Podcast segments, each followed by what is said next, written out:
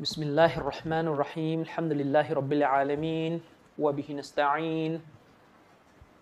ولا حول ولا قوة إلا بالله العلي العظيم والصلاة والسلام على رسول الله وعلى آله وصحبه ومن تبعهم بإحسان إلى يوم الدين أما بعد السلام عليكم ورحمة الله وبركاتهก็ขอต้อนรับพี่น้องทุกท่านนะครับเข้าสู่รายการประจำสัปดาห์ของเรานะครับก็คือรายการหะดีษนบีว่าด้วยหลักศรัทธานะครับวันนี้เราก็เข้าสู่ตอนที่สิบแปดนะครับเรายังคงอยู่กันในหะดีษญิบรีลเหมือนเดิมนะครับซึ่งอย่างที่ผมเคยบอกว่าเป็นหะดีษที่ต้องทำการอธิบายกันค่อนข้างยาวเนื่องจากว่าสาระเนื้อหาเนี่ยมันประมวลไว้ซึ่งหลักการที่ยิ่งใหญ่นะครับแล้วก็หลากหลายแง่มุมมากนี่ยังไม่นับรวมว่าตัวอุลามะเอาเฉพาะอุลามะที่เป็นซะลาฟีแล้วกันนะครับตัวอุลามะที่เป็นสายซะลาฟียะห์เนี่ยที่ทำการอธิบายหะดีษญิบรีลเนี่ยก็หลายท่านนะครับที่ผมต้องอ้างอิงเปิดเมื่อกี้เนี่ยมีพี่น้องถามมาว่าในการอธิบายหะดีษนี้เนี่ยได้ใช้คำอธิบายของใครบ้างนะครับก็หลายๆหลายๆคำอธิบายแบ่งเป็นสองแบบคำอธิบายของอุลามะที่เขาทำการ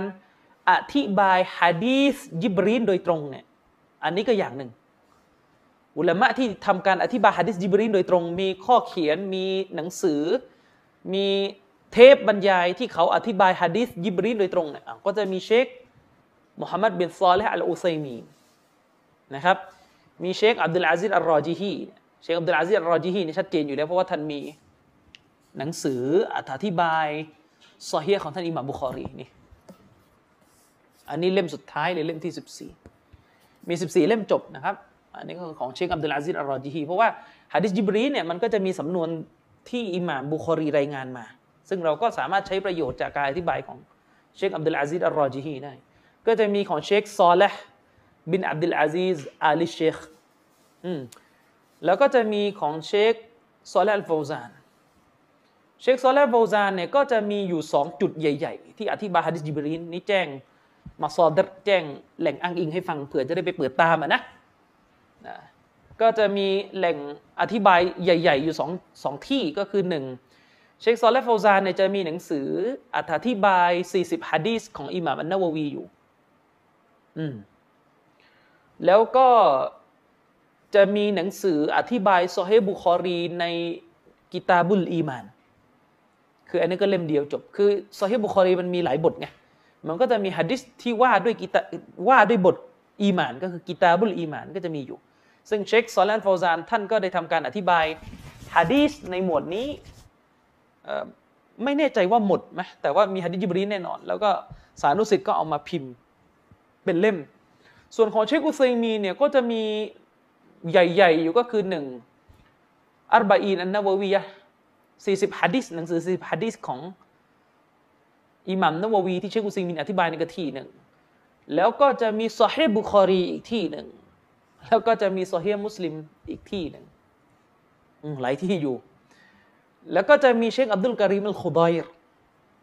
เชคอับดุลกะรีมคุฎอยรนี่ก็หลายจุดมากที่อธิบายหะดีษญิบรีลไม่ว่าจะเป็นตรงการอธิบายบุคอรีก็ดีตรงการอธิบายมุสลิมก็ดีและตรงการอธิบายสี่สิบหะดีษก็ดีหลายท่านจำไม่ได้แล้วกี่ท่านไม่ได้นับแล้วก็จะมีของเชคมุฮัมมัดเอ่อเชคเอ่อเชคอิสยูบีชื่อเต็มลืมนะมุฮัมมัดบินอาดัมอัลอิสยูบีอันนี้จะมีหนังสืออธิบายซอฮีฮ์มุสลิมโดยตรงแล้วก็จะมีของเชคสุเลมอัลอีดสุเลมบินอีดอัลฮิลาลีฮะฟิซะฮุลลอฮ์อันนี้ก็เป็นลูกศิษย์ของเชคอัลบานีก็จะมีเรื่องหะดีษญิบรีลเป็นเล่มหนึ่งโดยตรงเลยอืมลืมไปเชคอุซัยมีนมีอีกที่หนึ่งนะก็คือในริยาดุสซอลิฮีนเพราะว่าหะดีษญิบรีลก็อยู่ในริยาดุสซอลิฮีนเหมือนกันหมายถึงอิหม่ามนะวะวีคัลลอกไปใส่แล้วก็เชคอับดุลอาซิซบินบาสเองก็มีในริยาดุสซอลิฮีนอีกอ่าหลายเชคนะอันนี้เฉพาะของเชคซะลาฟีซึ่งบางครั้งก็มีบ้างที่ผมอาจจะไปเปิดคำอธิบายของอุลามะรุ่นเก่าซึ่งมีความจำเป็นที่จะต้องอ้างอิง คำอธิบายของเขาในบางมิติซึ่งคนเหล่านั้นเป็นอุลามะที่ทำการอธิบายหนังสือหะดีษที่มีชื่อเสียงไม่ว่าจะเป็นท่านบัดรุดดีนอัลไอนีอิหม่ามบัดรุดดีนอัลไอนีนี่ก็มีหนังสือชื่อว่าอุมดะตุลกอรีชัรห์ซอฮีฮ์อิหม่ามบุคอรีเนี่ยก็อธิบายซอฮีฮ์บุคอรีแล้วก็แน่นอนแหละครับที่มีชื่อเสียงมากก็คือฟัตุลบารีของอับดุลฮะจัรอัลอัสกอลานีแล้วก็จะมีหนังสือของท่านอัลกัสตอลานีอิรชาดุสซารีอันนี้ก็อธิบายซอฮีฮ์บุคอรีเหมือนกันอืมแล้วก็อื่นๆหลังจากนี้ก็พูดง่ายๆว่าหลายเล่มแล้วกันนะเอออันนี้ก็คือหนังสือที่เรียกได้ว่าเป็นตำราอธิบายหะดีษโดยตรงแต่ทีเนี้ยเราก็ไม่ได้จบแค่นี้ไงเราอาจจะต้องไปเปิดตำราอื่นที่อุลามะเขาพูดประเด็นหนึ่งประเด็นใดที่มันเกี่ยวข้องหรือสามารถดึงเข้ามาเสริมในการอภิปรายหะดีษญิบรีลได้เช่นถ้าจำได้ตอนที่ผมอธิบายหะดีษญิบรีลในตอนที่ผ่านๆมาเนี่ยประมาณตอน สิบสอง สิบสาม เนี่ย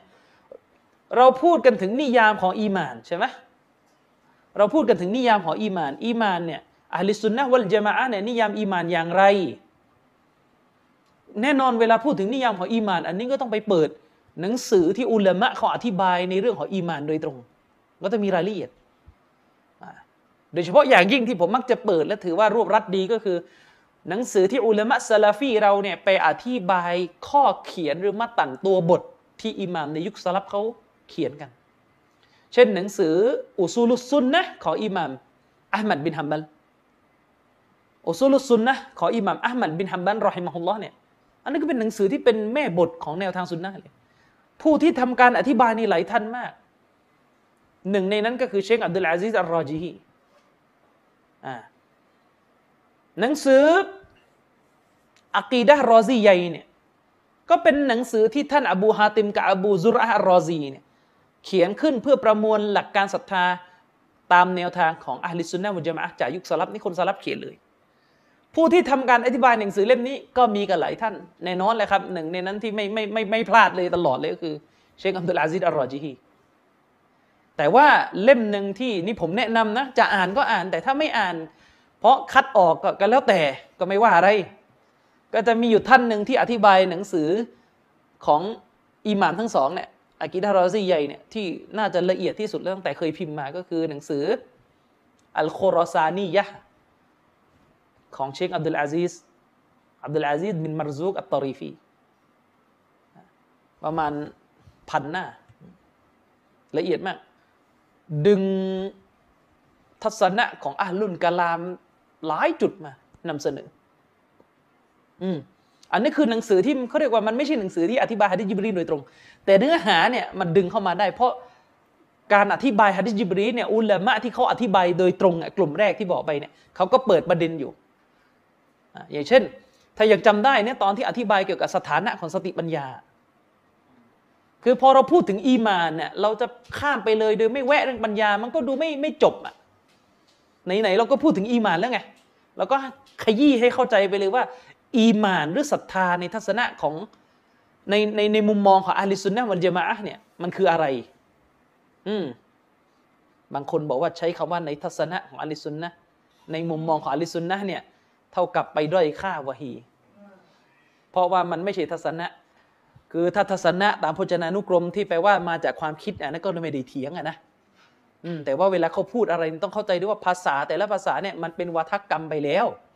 คำศัพท์แต่ละคำศัพท์เนี่ยมันถูกใช้บนความหมายเฉพาะในสับแสงในวิชาสาขานั้นๆเช่นเช่นพูดง่ายๆคำว่าพระเจ้าเนี่ยมันก็รู้กันอยู่แล้วว่าถ้าไปเปิดพจนานุกรมแปลว่าพระพุทธเจ้าก็เลยเห็นใช้กันนี้ไม่เห็นมีใครบ่นเลยเนี่ย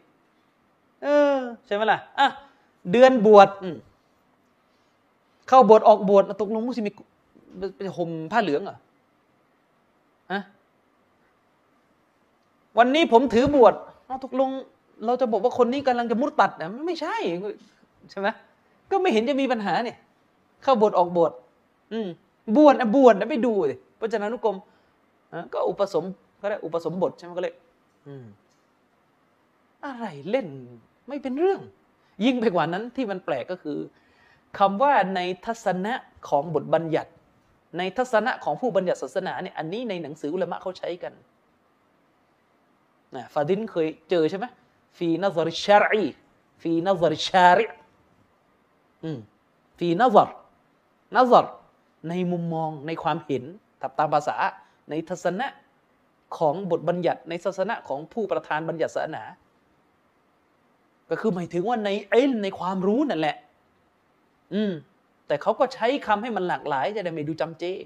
นั่นคือประเด็นอืมอ่ะในหนังสือเขาเขียนใช่ไหมในประเด็นนี้ฟีฮาซิฮิลมัสอะละในประเด็นนี้เนี่ยซาลาสะตุอักวัลในประเด็นนี้มีสามทัศนะทัศนะที่หนึ่งอย่างนี้อย่างนี้อย่างนี้อะวะฮุวะเกาลุอะห์ลิสซุนนะฮ์วัลญะมาอะฮ์เจอบ่อยไหมอ่าทัศนะที่หนึ่งระบุว่าแบบนี้แบบนี้แบบนี้มันคือซึ่งมันคือทัศนะของอะห์ลิสซุนนะฮ์วัลญะมาอะฮ์เวลาบอกว่าทัศนะของอะห์ลิสซุนนะฮ์วัลญะมาอะฮ์ไม่ใช่วะฮียะฮะเออทัศนะที่สองบอกว่าแบบนี้แบบนี้แบบนี้วะฮุวะเกาลุลคอวาริจมันคือทัศนะของคอวาริจ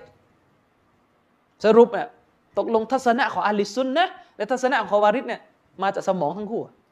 คือคือจะจะจะบ่นอะไรจะจะจะหุกลมอะไรนี่ให้มันละเอียดหน่อยนะเออมันเสียเวลามันต้องชี้แจงเงี้ยอืมดีนะไม่มีใครมาเปิดประเด็นนั้นต่อไปไม่ต้องใช้คำว่าพระเจ้าแล้วเพราะพจนานุกรมบางเล่มเนี่ยอาจารย์ชริฟเคยสแกนให้ผมดูพจนานุกรมบางเล่มบอกว่าพระเจ้าคือพระพระอิศวรไปกันใหญ่แล้วสินี่อ่าเวลาเราตั้งหัวข้อพิสูจน์พระเจ้าใครไปเข้าใจว่าพิสูจน์พระอิศวรใช่ไหมนะอูซุบิลละไปเรื่อยไปเรื่อยจริงๆนะถูกคือคือถ้าเป็นการใช้ที่สังคมเข้าใจกันแล้วว่ามันหมายถึงอะไรอ่ะก็ไม่ใช่ปัญหาหรอกแต่ว่าคำไหนก็ตามแต่ที่เวลาเราใช้แล้วเรากลัวว่าคนจะเข้าใจผิดอ่ะก็ยังไม่ยังไม่ต้องใช้ก่อนก็ไม่มีปัญหาอืมเออก็ยังไม่ใช่ปัญหามันจะไปแปลให้มันตรงตัวเนี่ยไม่มีทางหรอกครับนอกจากเลิกใช้ภาษาไทยกันเลยครับภาษาที่มีพื้นฐานจากบาลีสันสกฤตเลิกอืมสังเกตดูเราแปลกอฎอวัลกอดัรเราก็แปลว่าการสร้างโทษการกำหนดของอัลเลาะห์คนต่างศาสนิกจำนวนไม่น้อยเลยนะเวลาได้ยินว่าเป็นการกำหนดก็เขาใจไปในทิศทางว่ามนุษย์เลือกอะไรไม่ได้เลยเป็นญับริยะห์แทนมันก็เห็นมั้ยมันก็ติดอีกแล้วจะแปลว่าอะไรอ่ะเห็นไหมอืมนี่ดีนะไม่เป็นเล่นกับคนสามจังหวัดถ้าเล่นกันทุกๆเม็ดนะนะคนสามจังหวัดเนี่ยได้ยินคำว่าอัลลอฮ์คือพระผู้อภิบาลเอาพระโตจ่าตามหมออืมเจอพระเข้าไปก็เท่านั้นแหละไม่เอาเลยเห็นไหมอะไรอีกพระองค์อ่ะใช่เรามีปัญหานะคำว่าพระองค์องค์องค์พอบอกว่าองค์องค์เหมือนมุจซิมะฮะเอาไม่เอาอีกเอาแค่คำว่าซาตน่ะจะแปลยังไงภาษาไทยฮะอืมอาตมันอ่ะบางคนก็มีปัญหาอีกเพราะว่าอาตมันเนี่ยพวกฮินดูมันใช้อืมแล้วแปลว่าไงซาตอ่ะแปลว่าไงฮะเห็นไหมมันก็เด่นแหละก็เราบอกภาษามันก็เป็นปัญหานะก็ในการอธิบายฮะดิษญิบรีลเนี่ยบางทีเราก็ไปดึงมาจากเล่มอื่นนะโดยเฉพาะเล่มที่ผมดึงมาบ่อยก็คือของเชคอัลบานีนี่ก็เป็นหนังสือรวมอะกีดะห์ของท่านในเล่มนี้อะไรก็มีเก้าเล่มจบนะเออถ้าจุดไหนที่คิดว่ามันมันมันมีความเกี่ยวข้องกับเนื้อหาอย่างเช่นตอนนี้เราอธิบายชะฮาดะฮ์ลาอิลาฮะอิลลัลลอฮ์อยู่เนี่ยบางทีเราก็ไปดึงจากเชคฟาวซานมาในเล่มนั้นบ้างเล่มที่ท่านพูดถึงอะกีดะห์ดึงของเชคอัลบานีบ้างก็ว่ากันไปนะครับตามสมควรอันนี้ก็ชี้แจงมัซอดิรชี้แจงพวกแหล่งอ้างอิงนะครับในการอธิบายหะดีษบทนี้คือแน่นอนน่ะถ้าเราเอาเล่มเดียวมันก็จะได้แบบเล่มเดียวอ่ะแต่ถ้าเราเอาหลายๆเล่มมามากที่สุดคนนี้ก็มีตรงนี้น่าสนใจคนนี้ก็มีตรงนี้น่าสนใจแล้วเอามาโดยมันไม่ตัดทอนหรือบิดเบือนเนี่ยก็ถือว่าเป็นเป็นเป็นสิ่งที่ทำให้เราได้องค์รวมของการเข้าใจหะดีษเพราะหะดีษนบีบทนึงเนี่ยมันสามารถแตกประเด็นเนื้อหาเนี่ยได้มากมายนะครับอ่ะ ในสัปดาห์ที่แล้วเนี่ยเราจบกันไปตรงการอธิบายความหมายของลาอิลาฮะอิลลัลลอฮ์แล้วก็ความแล้วก็คำว่าอัลลอฮ์คำว่าอัลลอฮ์ที่อยู่ในอัลกุรอานเนี่ยมันมีกฎอย่างไรเวลามีคำว่าอัลลอฮ์ปรากฏพระนามอื่นๆจะตามหลังไปทวนดูนะครับเราอธิบายไปแล้วก็จะมีอยู่จุดเดียวในอัลกุรอานที่คำว่าอัลลอฮ์เนี่ยอยู่ในอายะห์ที่สองอยู่ในอายะห์ที่สองก็คือในซูเราะห์อิบรอฮีมคำว่าอัลลอฮ์เนี่ยอยู่ในอายะห์ที่สองในขณะที่พระนามของพระองค์ก็คืออัลอาซีซเนี่ยอยู่ในอายะห์ที่หนึ่งทีนี้ถ้าเราดูเนี่ยมันก็เหมือนคำว่าคำว่าอัลลอฮ์เนี่ยตามหลังพระนามอัลอาซีซแต่กรณีนี้เนี่ยไม่ได้ตามหลังในลักษณะที่เป็นซิฟะห์เป็นคำคุณศัพท์แต่เป็นบะดัลอธิบายไปแล้วนะครับว่าบะดัลคืออะไรก็ลองไปทบทวนกันดูนะครับวันนี้เนี่ยเราก็จะเข้าประเด็นที่เป็นฮุกกลมฟิกนิดหนึ่งคือเราอภิปรายความหมายของลาอิลาฮะอิลลัลลอฮ์กันไปแล้วแหละแต่ทีนี้เราจะเข้าประเด็นที่ถือว่าเป็นประเด็นทางฟิกเป็นประเด็นทางนิติศาสตร์อิสลามและผมคิดว่ามันมีความสำคัญนะและผมเชื่อว่ามุสลิมหลายคนก็ไม่ค่อยจะเข้าใจประเด็นนี้และมันเกี่ยวข้องกับเรื่องที่ผมเคยอภิปรายไปในซีรีส์หนึ่งซีรีส์เรื่องอบรมมุสลิมใหม่มันเกี่ยวข้องกับเรื่องการจะนำคนเข้ารับอิสลามด้วยนะครับเรารู้กันในฐานะที่เราเป็นมุสลิมมาแต่เด็กเนี่ยเรารู้กันว่าการที่เราจะนับว่าคนคนหนึ่งเข้าศาสนาอิสลามมาแล้วเนี่ยเราจะถือว่าคนคนหนึ่งได้เข้าสู่ศาสนาอิสลามมาแล้วเนี่ยเราก็ดูจากการที่เขาเนี่ยชะฮาดะห์ขึ้นมาดูจากการที่เขาในปฏิญาณตนออกมาว่าลาอิลาฮะอิลลัลลอฮ์ก็หมายความว่าชะฮาดะห์ทั้งสองเนี่ยลาอิลาฮะอิลลัลลอฮ์มุฮัมมัดุรรอซูลุลลอฮ์เนี่ยเป็นเงื่อนไขที่จะทำให้บุคคลเข้ามาอยู่ในศาสนาอิสลามทีนี้เนี่ยถ้าเราไม่ไปดูอุลามะอธิบายเนี่ยเราก็จะเกิดคำถามว่าการกล่าวลาอิลาฮะอิลลัลลอฮ์ที่เราเห็นคนคนหนึ่งกล่าวเนี่ยเราจะนับว่าเขาเนี่ยเข้าอิสลามเนี่ยนับยังไงเช่นเราต้องมั่นใจไหมว่าที่เขากล่าวอ่ะเขาอีหม่านจริงหรือเราต้องอยู่ในระดับที่ให้น้ำหนักได้และถ้าเราเนี่ยสงสัยว่าคนที่กล่าวลาอิลาฮะอิลลัลลอฮ์เนี่ยเอ๊ะมันจะกล่าวแบบมุนาฟิกหรือเปล่าจะกล่าวแบบโกหกหรือเปล่าเนี่ยแบบนี้เนี่ยจะถือว่าเขาเข้าอิสลามหรือยังจะถือว่าให้นับเป็นมุสลิมยังเวลาเรานับเป็นมุสลิมเนี่ยเวลาเรานับเขาเป็นมุสลิมเนี่ยมันจะมีอักกามุดดุนยามันจะมีฮุกกลมที่เราต้องปฏิบัติกับเขาในโลกดุนยาไงก็แต่ยังเช่นเขาตายเราละหมาดญะนาซะห์ให้เช่นเขาตายเนี่ยลูกหลานเขาสืบมรดกได้เช่นอาหารของเขาเนี่ยเรากินได้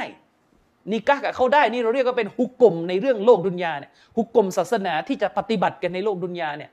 มันจะมีผลอันเนื่องมาจากการกล่าวลาอิลาฮะอิลลัลลอฮ์นั่นก็หมายความว่าคนที่เขาไม่กล่าวลาอิลาฮะอิลลัลลอฮ์เนี่ยเราจะไปปฏิบัติตามฮุกกลมดุนยาในเรื่องที่กล่าวไปไม่ได้ไงคนที่ไม่มีลาอิลาฮะอิลลัลลอฮ์ออกมาในในวาจาให้เห็นเนี่ยเราไปกินสัตว์เชือดเขาไม่ได้นึกออกไหมฉะนั้นผลลัพธ์ที่มันเกิดขึ้นหลังจากการกล่าวลาอิลาฮะอิลลัลลอฮ์เนี่ยมันเยอะพอมันเยอะเนี่ยไอการที่จะต้องมาเคลียร์ว่าคนที่กล่าวลาอิลาฮะอิลลัลลอฮ์เนี่ยกล่าวแบบไหนถึงจะมีผลต่ออักกามดุนยาถึงจะมีผลต่อฮุกกลบทบัญญัติทางด้านดุนยาเนี่ยมันต้องกล่าวแบบไหนอันนี้มันก็เลยต้องพูดกันไงอุลามะเขาก็เลยต้องมาอภิปรายกันนะครับเออผมมีศัพท์ตัวหนึ่งนะที่ที่ขอเกริ่นตรงนี้ก่อนเพราะผมไม่อยากจะไปแปลตรงหะดีษตรงนั้นเต็มๆนะอ่าเดี๋ยวจะมีคนตัดไปอันนี้ก็นะสิฮะหลายๆท่านที่ดูคลิปผมนะเวลาจะตัดคลิปอะไรไปเนี่ยระมัดระวังนิดหนึ่งคลิปบางคลิปเนี่ยมันเป็นคลิปยาวเราพูดเต็มพูดกับคนที่ฟังอยู่เนี่ยเวลาตัดท่อนออกไปสั้นๆเนี่ยคนไม่รู้อีหนูอีเหน่ไม่มีพื้นฐานมาฟังในฟิตนะห์เลยไปลงใน TikTok ลงในอะไรต่อมีอะไรถ้าจะตัดคลิปสั้นผมไปลงนะครับขอความกรุณาตัดคลิปที่เป็นเรื่องการขัดเกลาหรือเรื่องต่างศาสนิกที่มีเนื้อหาที่ไม่ไม่ไม่ดุดันไม่ใช่เป็นการอะไรที่มันอยู่ในสถานการณ์โต้เนี่ยเวลาเป็นคลิปโต้คลิปอะไรที่มันลงลึกเนี่ยให้อยู่ในคลิปเต็มอย่าตัดออกไปนะครับมันจะไม่เกิดฟิตนะห์ภาษาอาหรับคำหนึ่งนะครับที่อยากจะเกริ่นตรงนี้เพราะว่าไม่อยากจะไปแปลตรงหะดีษตรงนู้นนะนะก็คือคำว่าอัสไซฟอัสไซฟเราเคยได้ยินใช่ไหมชื่อท่านคอลิดไซฟุลลอฮ์แปลว่าดาบของอัลลอฮ์อัสไซฟแปลว่าดาบจำไว้นะแค่นี้แหละทีนี้ประเด็นก็คือการที่เราจะนับว่าคนคนนึงเนี่ยเป็นมุสลิมแล้วนับว่าคนคนนึงอ่ะเป็นผู้ที่นับถือในศาสนาอิสลามแล้ว สัตว์เชือดของเขาเรากินได้ละหมาดตามหลังเขาได้อะไรอีกให้สลามเขาได้เขารับซะกาตจากเราได้แน่นอนเราก็ต้องบอกว่าอ๋อคนที่จะมีบทบัญญัติแบบนี้เข้ามารับรองเนี่ยก็คือต้องเป็นคนที่มีกะลิมะฮ์ชะฮาดะห์แต่ทีนี้คือมีแบบไหนมีแบบไหนตรงนี้เนี่ยเชคอุซัยมีนนะครับเราให้มะฮุลลอฮ์ได้อธิบายเลยว่าใครก็ตามแต่นะมนุษย์คนใดก็ตามแต่ที่เขากล่าวลาอิลาฮะอิลลัลลอฮ์ออกมากล่าวกะลิมะฮ์ชะฮาดะห์ทั้งสองออกมากล่าวลาอิลาฮะอิลลัลลอฮ์มุฮัมมัดุรรอซูลุลลอฮ์ออกมาและเราเห็นชัดเจนว่าเขากล่าวให้นับว่าเขาเข้าสู่ศาสนาอิสลามแล้วจบแม้ว่าเราจะซอนซอนแม้ว่าเราจะซอนเราจะสันนิษฐานและคาดคิดว่าคนคนนี้น่าจะกล่าวด้วยการโกหกน่าจะกล่าวด้วยการนิฟากการกลับกรอกในหัวใจในใจนี่ปฏิเสธอิสลามแต่กล่าวเพื่อเอาตัวรอดเลยก็ตามแต่ต่อให้เราซอนอย่างนั้นก็ตามก็ให้ถือว่าเขาเป็นมุสลิมให้นับว่าเขาเป็นมุสลิมนะเพราะหลักการศาสนาอิสลามเนี่ยให้เราหุกมให้เราตัดสินคนที่ซอวาฮิรที่ภาพที่ปรากฏในหัวใจเนี่ยเราไม่ร้อยเปอร์เซ็นต์ไงว่าคนคนนึงกล่าวเพราะอะไรกันแน่ใช่ไหมถ้าศาสนาเนี่ยวางอิบาดะห์ของเราไว้ที่ยากีนทั้งหมดเราจะทำอิบาดะห์กันไม่ได้เช่นเราละหมาดตามหลังอิหม่ามคนหนึ่งเราจะไปรู้ได้ยังไงอิหม่ามคนนี้ในใจมีเอทิสอยู่หรือเปล่าใช่ไหมมั่นใจอะว่าอันนี้เชื่ออัลเลาะห์เราเนี่ยเห็นมุสลิมะคนหนึ่งเนี่ยเราจะมั่นใจได้ยังไงว่าผู้หญิงคนนี้เนี่ยไม่รู้ในใจนี่ปฏิเสธอัลเลาะห์อยู่หรือเปล่าเป็นเฟรมอยู่แบบปฏิเสธอัลเลาะห์หรือเปล่าเราไม่รู้ศาสนาจึงให้เราปฏิบัติอามันอิบาดะห์บนฐานของการกอลาบะตุซอนบนฐานของการตัดสินตามที่มันให้น้ำหนักตามที่ปรากฏเห็นทั่วไปอุลามะเขาได้ยกตัวอย่างนะว่าคุณอุจจาระและคุณจะล้างอุจจาระเนี่ยคือศาสนาไม่ได้ให้ยากีนว่าสะอาดแล้วร้อยเปอร์เซ็นต์นะไม่มีไม่ได้ขนาดนั้นเอาว่าเราล้างอุจจาระสะอาดแล้วก็จะไปละหมาดเนี่ยก็คือใช้การกอลาบะตุซอนก็คือรู้กันโดยการให้น้ำหนักแบบส่วนใหญ่แล้วว่าสะอาดละอะไรอีกละหมาดญะนาซะห์ให้คนตายยากีนว่าคนคนนี้ตายในสภาพที่อีหม่านไม่มีใครยากีนทั้งนั้นนั่นแหละใช่ไหมล่ะอืมอะไรอีกหลายอย่างนะครับศาสนาให้ตัดสินตามที่ปรากฏศาสนาให้ตัดสินตามที่ปรากฏอิบาดะห์เนี่ยให้ถือตามกอลาบะตุซอน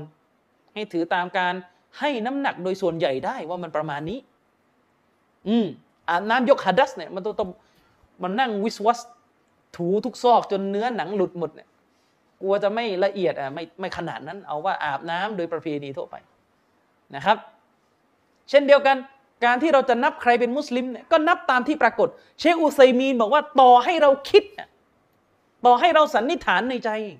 ต่อให้เราคาดการในใจว่าคนคนนี้กล่าวชะฮาดะห์เนี่ยเพราะต้องการโกหกแน่นอนเพราะต้องการปกปิดหรือเพื่อต้องการปกป้องตัวเองจากการถูกสังหารด้วยซ้ำอ่ะปกป้องตัวเองจากการถูกจับกุมของทหารมุสลิมก็ตามถ้าเขากล่าวกะลิมะฮ์ชะฮาดะห์ถือว่าจบแล้วเช่นเกิดสงครามระหว่างกองทัพอิสลามกับกองทัพฝ่ายตรงข้ามที่ไม่ใช่มุสลิมเกิดสงครามมันสู้รบกันนะสมมุติแม่ทัพของฝ่ายตรงข้าม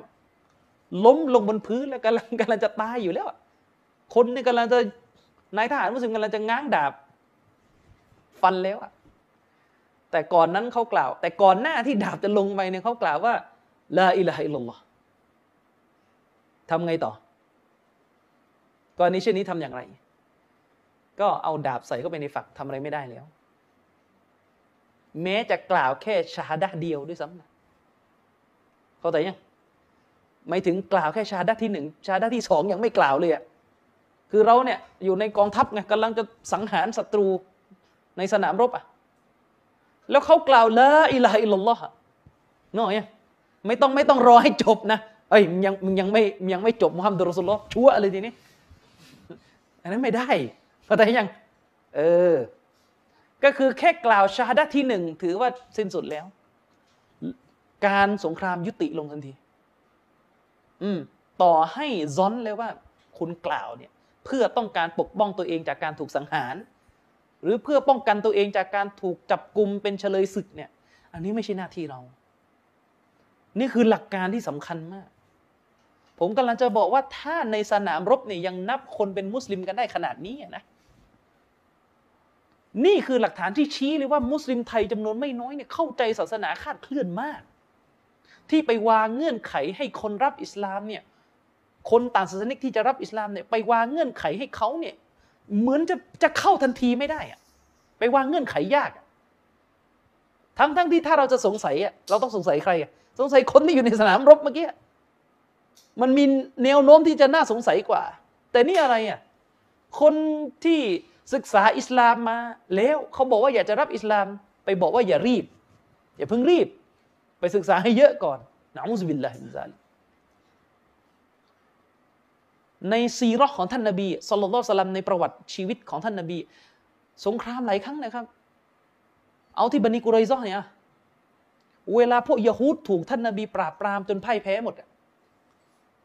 ก่อนที่ท่านนบีจะลงโทษนบียื่นโอกาสให้รับอิสลามอืมคือถ้าเราสันนิษฐานว่ารับตอนนั้นนะมันจะยังไงอ่ะเห็นไหมแต่เปล่าซอบะก็คือทำตามคำสั่งนบียื่นโอกาสให้รับอันนี้คือหลังจากสงครามจบลงอะนะหลังจากสงครามจบลงแล้วนักโทษบางส่วนเนี่ยอาจจะมีโทษถึงขั้นประหารได้แต่นบีจะยื่นโอกาสสุดท้ายก่อนก็คือให้โอกาสกล่าวชาดะอืมก็มีคนกล่าวนบีก็ละเว้นโทษให้อืมถ้าจะสงสัยอ่ะควรสงสัยแบบนี้ไหมล่ะคนที่รับอิสลามสถานการณ์แบบนี้นะย่อมยิ่งกว่าที่จะสงสัยแต่อิสลามไม่ให้ไปล้วงหัวใจเขาตัดสินกันที่ภายนอกเมื่อเขากล่าวลาอิลาฮะอิลลัลลอฮ์แล้วก็ถือว่ารับเข้ามาอยู่ในศาสนาอิสลามอืมตรงนี้เนี่ยเชคอุซัยมีเนี่ยท่านอธิบายว่าต่อให้เราเนี่ยคาดคิดเลยว่าคนคนหนึ่งจะกล่าวกาลิมะฮ์ชะฮาดะฮ์เพื่อปกป้องตัวเองจากอันตรายไม่ว่าเราจะคาดการแค่ไหนก็ตามแต่นะก็ให้ถือว่าเขาอยู่ในศาสนาอิสลามอืมหลักการตัวนี้อาศัยหะดีษของท่านอุซามะห์บินซัยด์รอฎิยัลลอฮุอันรอฎิยัลลอฮุอันฮุก็คือเหตุการณ์ที่เราเรียนรู้กันนะที่ว่าครั้งหนึ่งท่านอุซามะห์บินซัยด์เนี่ยไปสังหารชายคนหนึ่งทั้งทั้งที่กล่าวชาดะแล้วผมเชื่อว่ามุสลิมหลายคนนะได้ยินหะดีษเนี่ยได้ยินหะดีษนี้บ่อยมากในงานสุเราแต่ได้ยินหะดีษนี้แล้วก็เอาไปใช้แค่ประเด็นเรื่องห้ามล้วงเนียดคน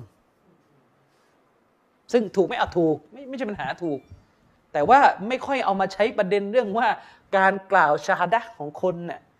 แม้จะอยู่ในสถานการณ์ที่วิกฤตที่สันนิษฐานได้ว่าจะกล่าวเนี่ย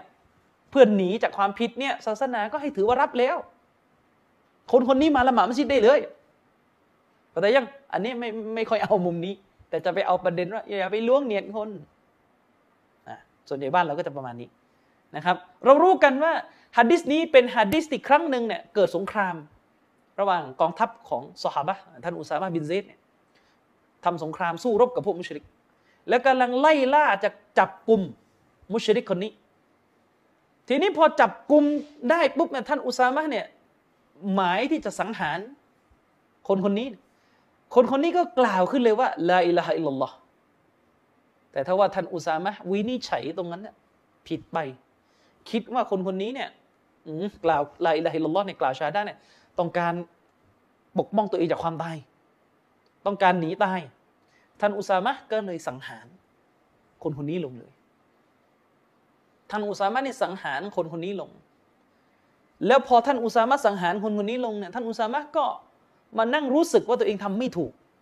ก็เลยเอาเรื่องนี้ไปเล่าให้ท่านนบีศ็อลลัลลอฮุอะลัยฮิวะซัลลัมท่านนบีก็เลยตำหนิเลยทีนี้หะดีษนี้เนี่ยรายงานกันหลายบทเอามาดูสำนวนที่อิหม่ามมุสลิมรายงานกันนะครับกอละท่านอุซามะห์บินซัยด์เนี่ยรอฎิยัลลอฮุอันฮุเนี่ยได้เล่าให้ฟังว่าบะอะซะนารอซูลุลลอฮิศ็อลลัลลอฮุอะลัยฮิวะซัลลัมฟีซารียะตินท่านอุซามะห์บอกว่าท่านรอซูลุลลอฮิศ็อลลัลลอฮุอะลัยฮิวะซัลลัมเนี่ยได้ส่งฉันเนี่ยร่วมกับกองทหารกลุ่มหนึ่งได้ส่งฉันเนี่ยออกไปได้ส่งพวกเราบะอะซะนะได้ส่งพวกเราร่วมกับกองทหารกลุ่มหนึ่งออกไปรบนะออกไปรบฟะซับบะฮ์นาอัลฮุรุกาตมินจุฮัยนะตะ ท่านอุสุท่านอุซามะก็บอกว่าแล้วพวกเราเนี่ยก็เผชิญหน้ากับประชาชนในพื้นที่ที่เรียกว่าอัลฮุรุกอตซึ่งเป็นเมืองของยูไฮนะในช่วงเวลาเช้าในช่วงเวลาเช้าฟาอัดรักตุรอจุลันแล้วฉันเนี่ยก็ได้ไล่ตามจับกุมชายคนหนึ่งได้ได้ไล่ตามจับกุมชายคนหนึ่งได้พอจับมาได้แล้วเนี่ยฟะกอละลาอิลาฮะอิลลัลลอฮ์ชายคนนี้ก็กล่าวขึ้นเลยว่าลาอิลาฮะอิลลัลลอฮ์ชายคนนี้ก็กล่าวขึ้นมาเลยว่าลาอิลาฮะอิลลัลลอฮ์อืมฟะตออันตุฮุฟะวะกออะฟีนัฟซีมินซาลิกอืมท่านอุซามะห์บินซัยด์ก็บอกว่าทั้งที่ชายคนนั้นน่ะกล่าวลาอิลาฮะอิลลัลลอฮ์แล้วอะนะแต่ถ้าว่าพอเขากล่าวเนี่ยฉันก็สังหารคนคนนั้นลงด้วยกระหอกเลยนะ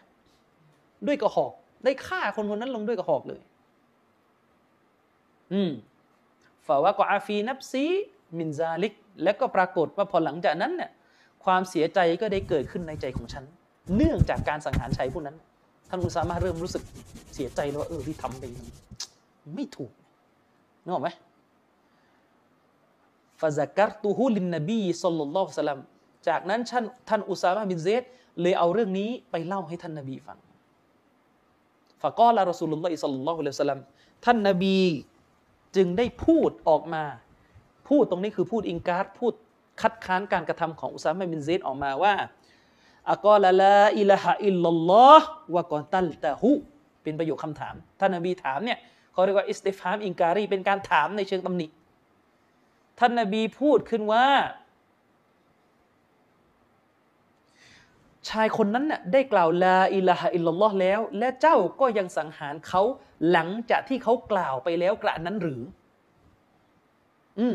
ท่านนบีถามอุซามะห์บินซัยด์ว่าคนคนนั้นน่ะกล่าวลาอิลาฮะอิลลัลลอฮ์ไปแล้วแต่เจ้าก็ยังสังหารเขาหลังจากที่เขากล่าวกระนั้นหรือก็แหละท่านอุซามะห์บินซัยด์ก็เล่าว่ากุลตูฉันเนี่ยพูดกับท่านนบีว่ายารอซูลุลลอฮิอินนามะกอละฮะอินนามะกอละฮะเข้าฟะมินัสซิลาฮิท่านอุซามะห์ก็พูดกับท่านนบีว่าโอ้ท่านรอซูลุลลอฮ์ชายผู้นั้นน่ะเพียงแค่กล่าวชะฮาดะห์ออกไปเนื่องเพราะกลัวในอาวุธกลัวว่าจะถูกสังหารเห็นอาวุธอยู่ต่อหน้าเนี่ยกลัวก็ล่ะท่านนบีก็พูดให้ท่านอุซามะห์บินซัยด์ฟังว่าอัฟลาชักกตะอันกลบิฮิฮัตตาตะลัมอักอลฮะอัมละท่านนบีก็พูดตอบท่านอุซามะห์บินซัยด์ไปว่าหรือเจ้าเนี่ยไปผ่าหัวใจของเขาดูจนกระทั่งเจ้ารู้ว่าเขากล่าวชาฮาดะห์ด้วยความสัตย์จริงจากหัวใจออกมาหรือไม่ได้กล่าวชาฮาดะห์ด้วยความสัตย์จริงเจ้าไปผ่าดูแล้วรู้เหรออืมแล้วดูนะท่านอุซามะห์พูดยังไงท่านอุซามะห์ได้รายงานหะดีษในตอนท้ายว่าฟะมาซาละยูกัรริรุฮาอะลัยยะฮัตตาตะมันนัยตุอันนีอัสลัมตุยอมะอิซินนี่ดูขนาดนั้นท่านอุซามะห์บอกว่าท่านนบีได้กล่าวประโยคข้างต้นประโยคที่ว่าเจ้าไปผ่าหัวใจเขาดูหรือไรอ่ะท่านอุซามะห์เล่าว่าท่านรอซูลศ็อลลัลลอฮุอะลัยฮิวะซัลลัมได้กล่าวประโยคข้างต้นซ้ำไปซ้ำมาให้ฉันฟัง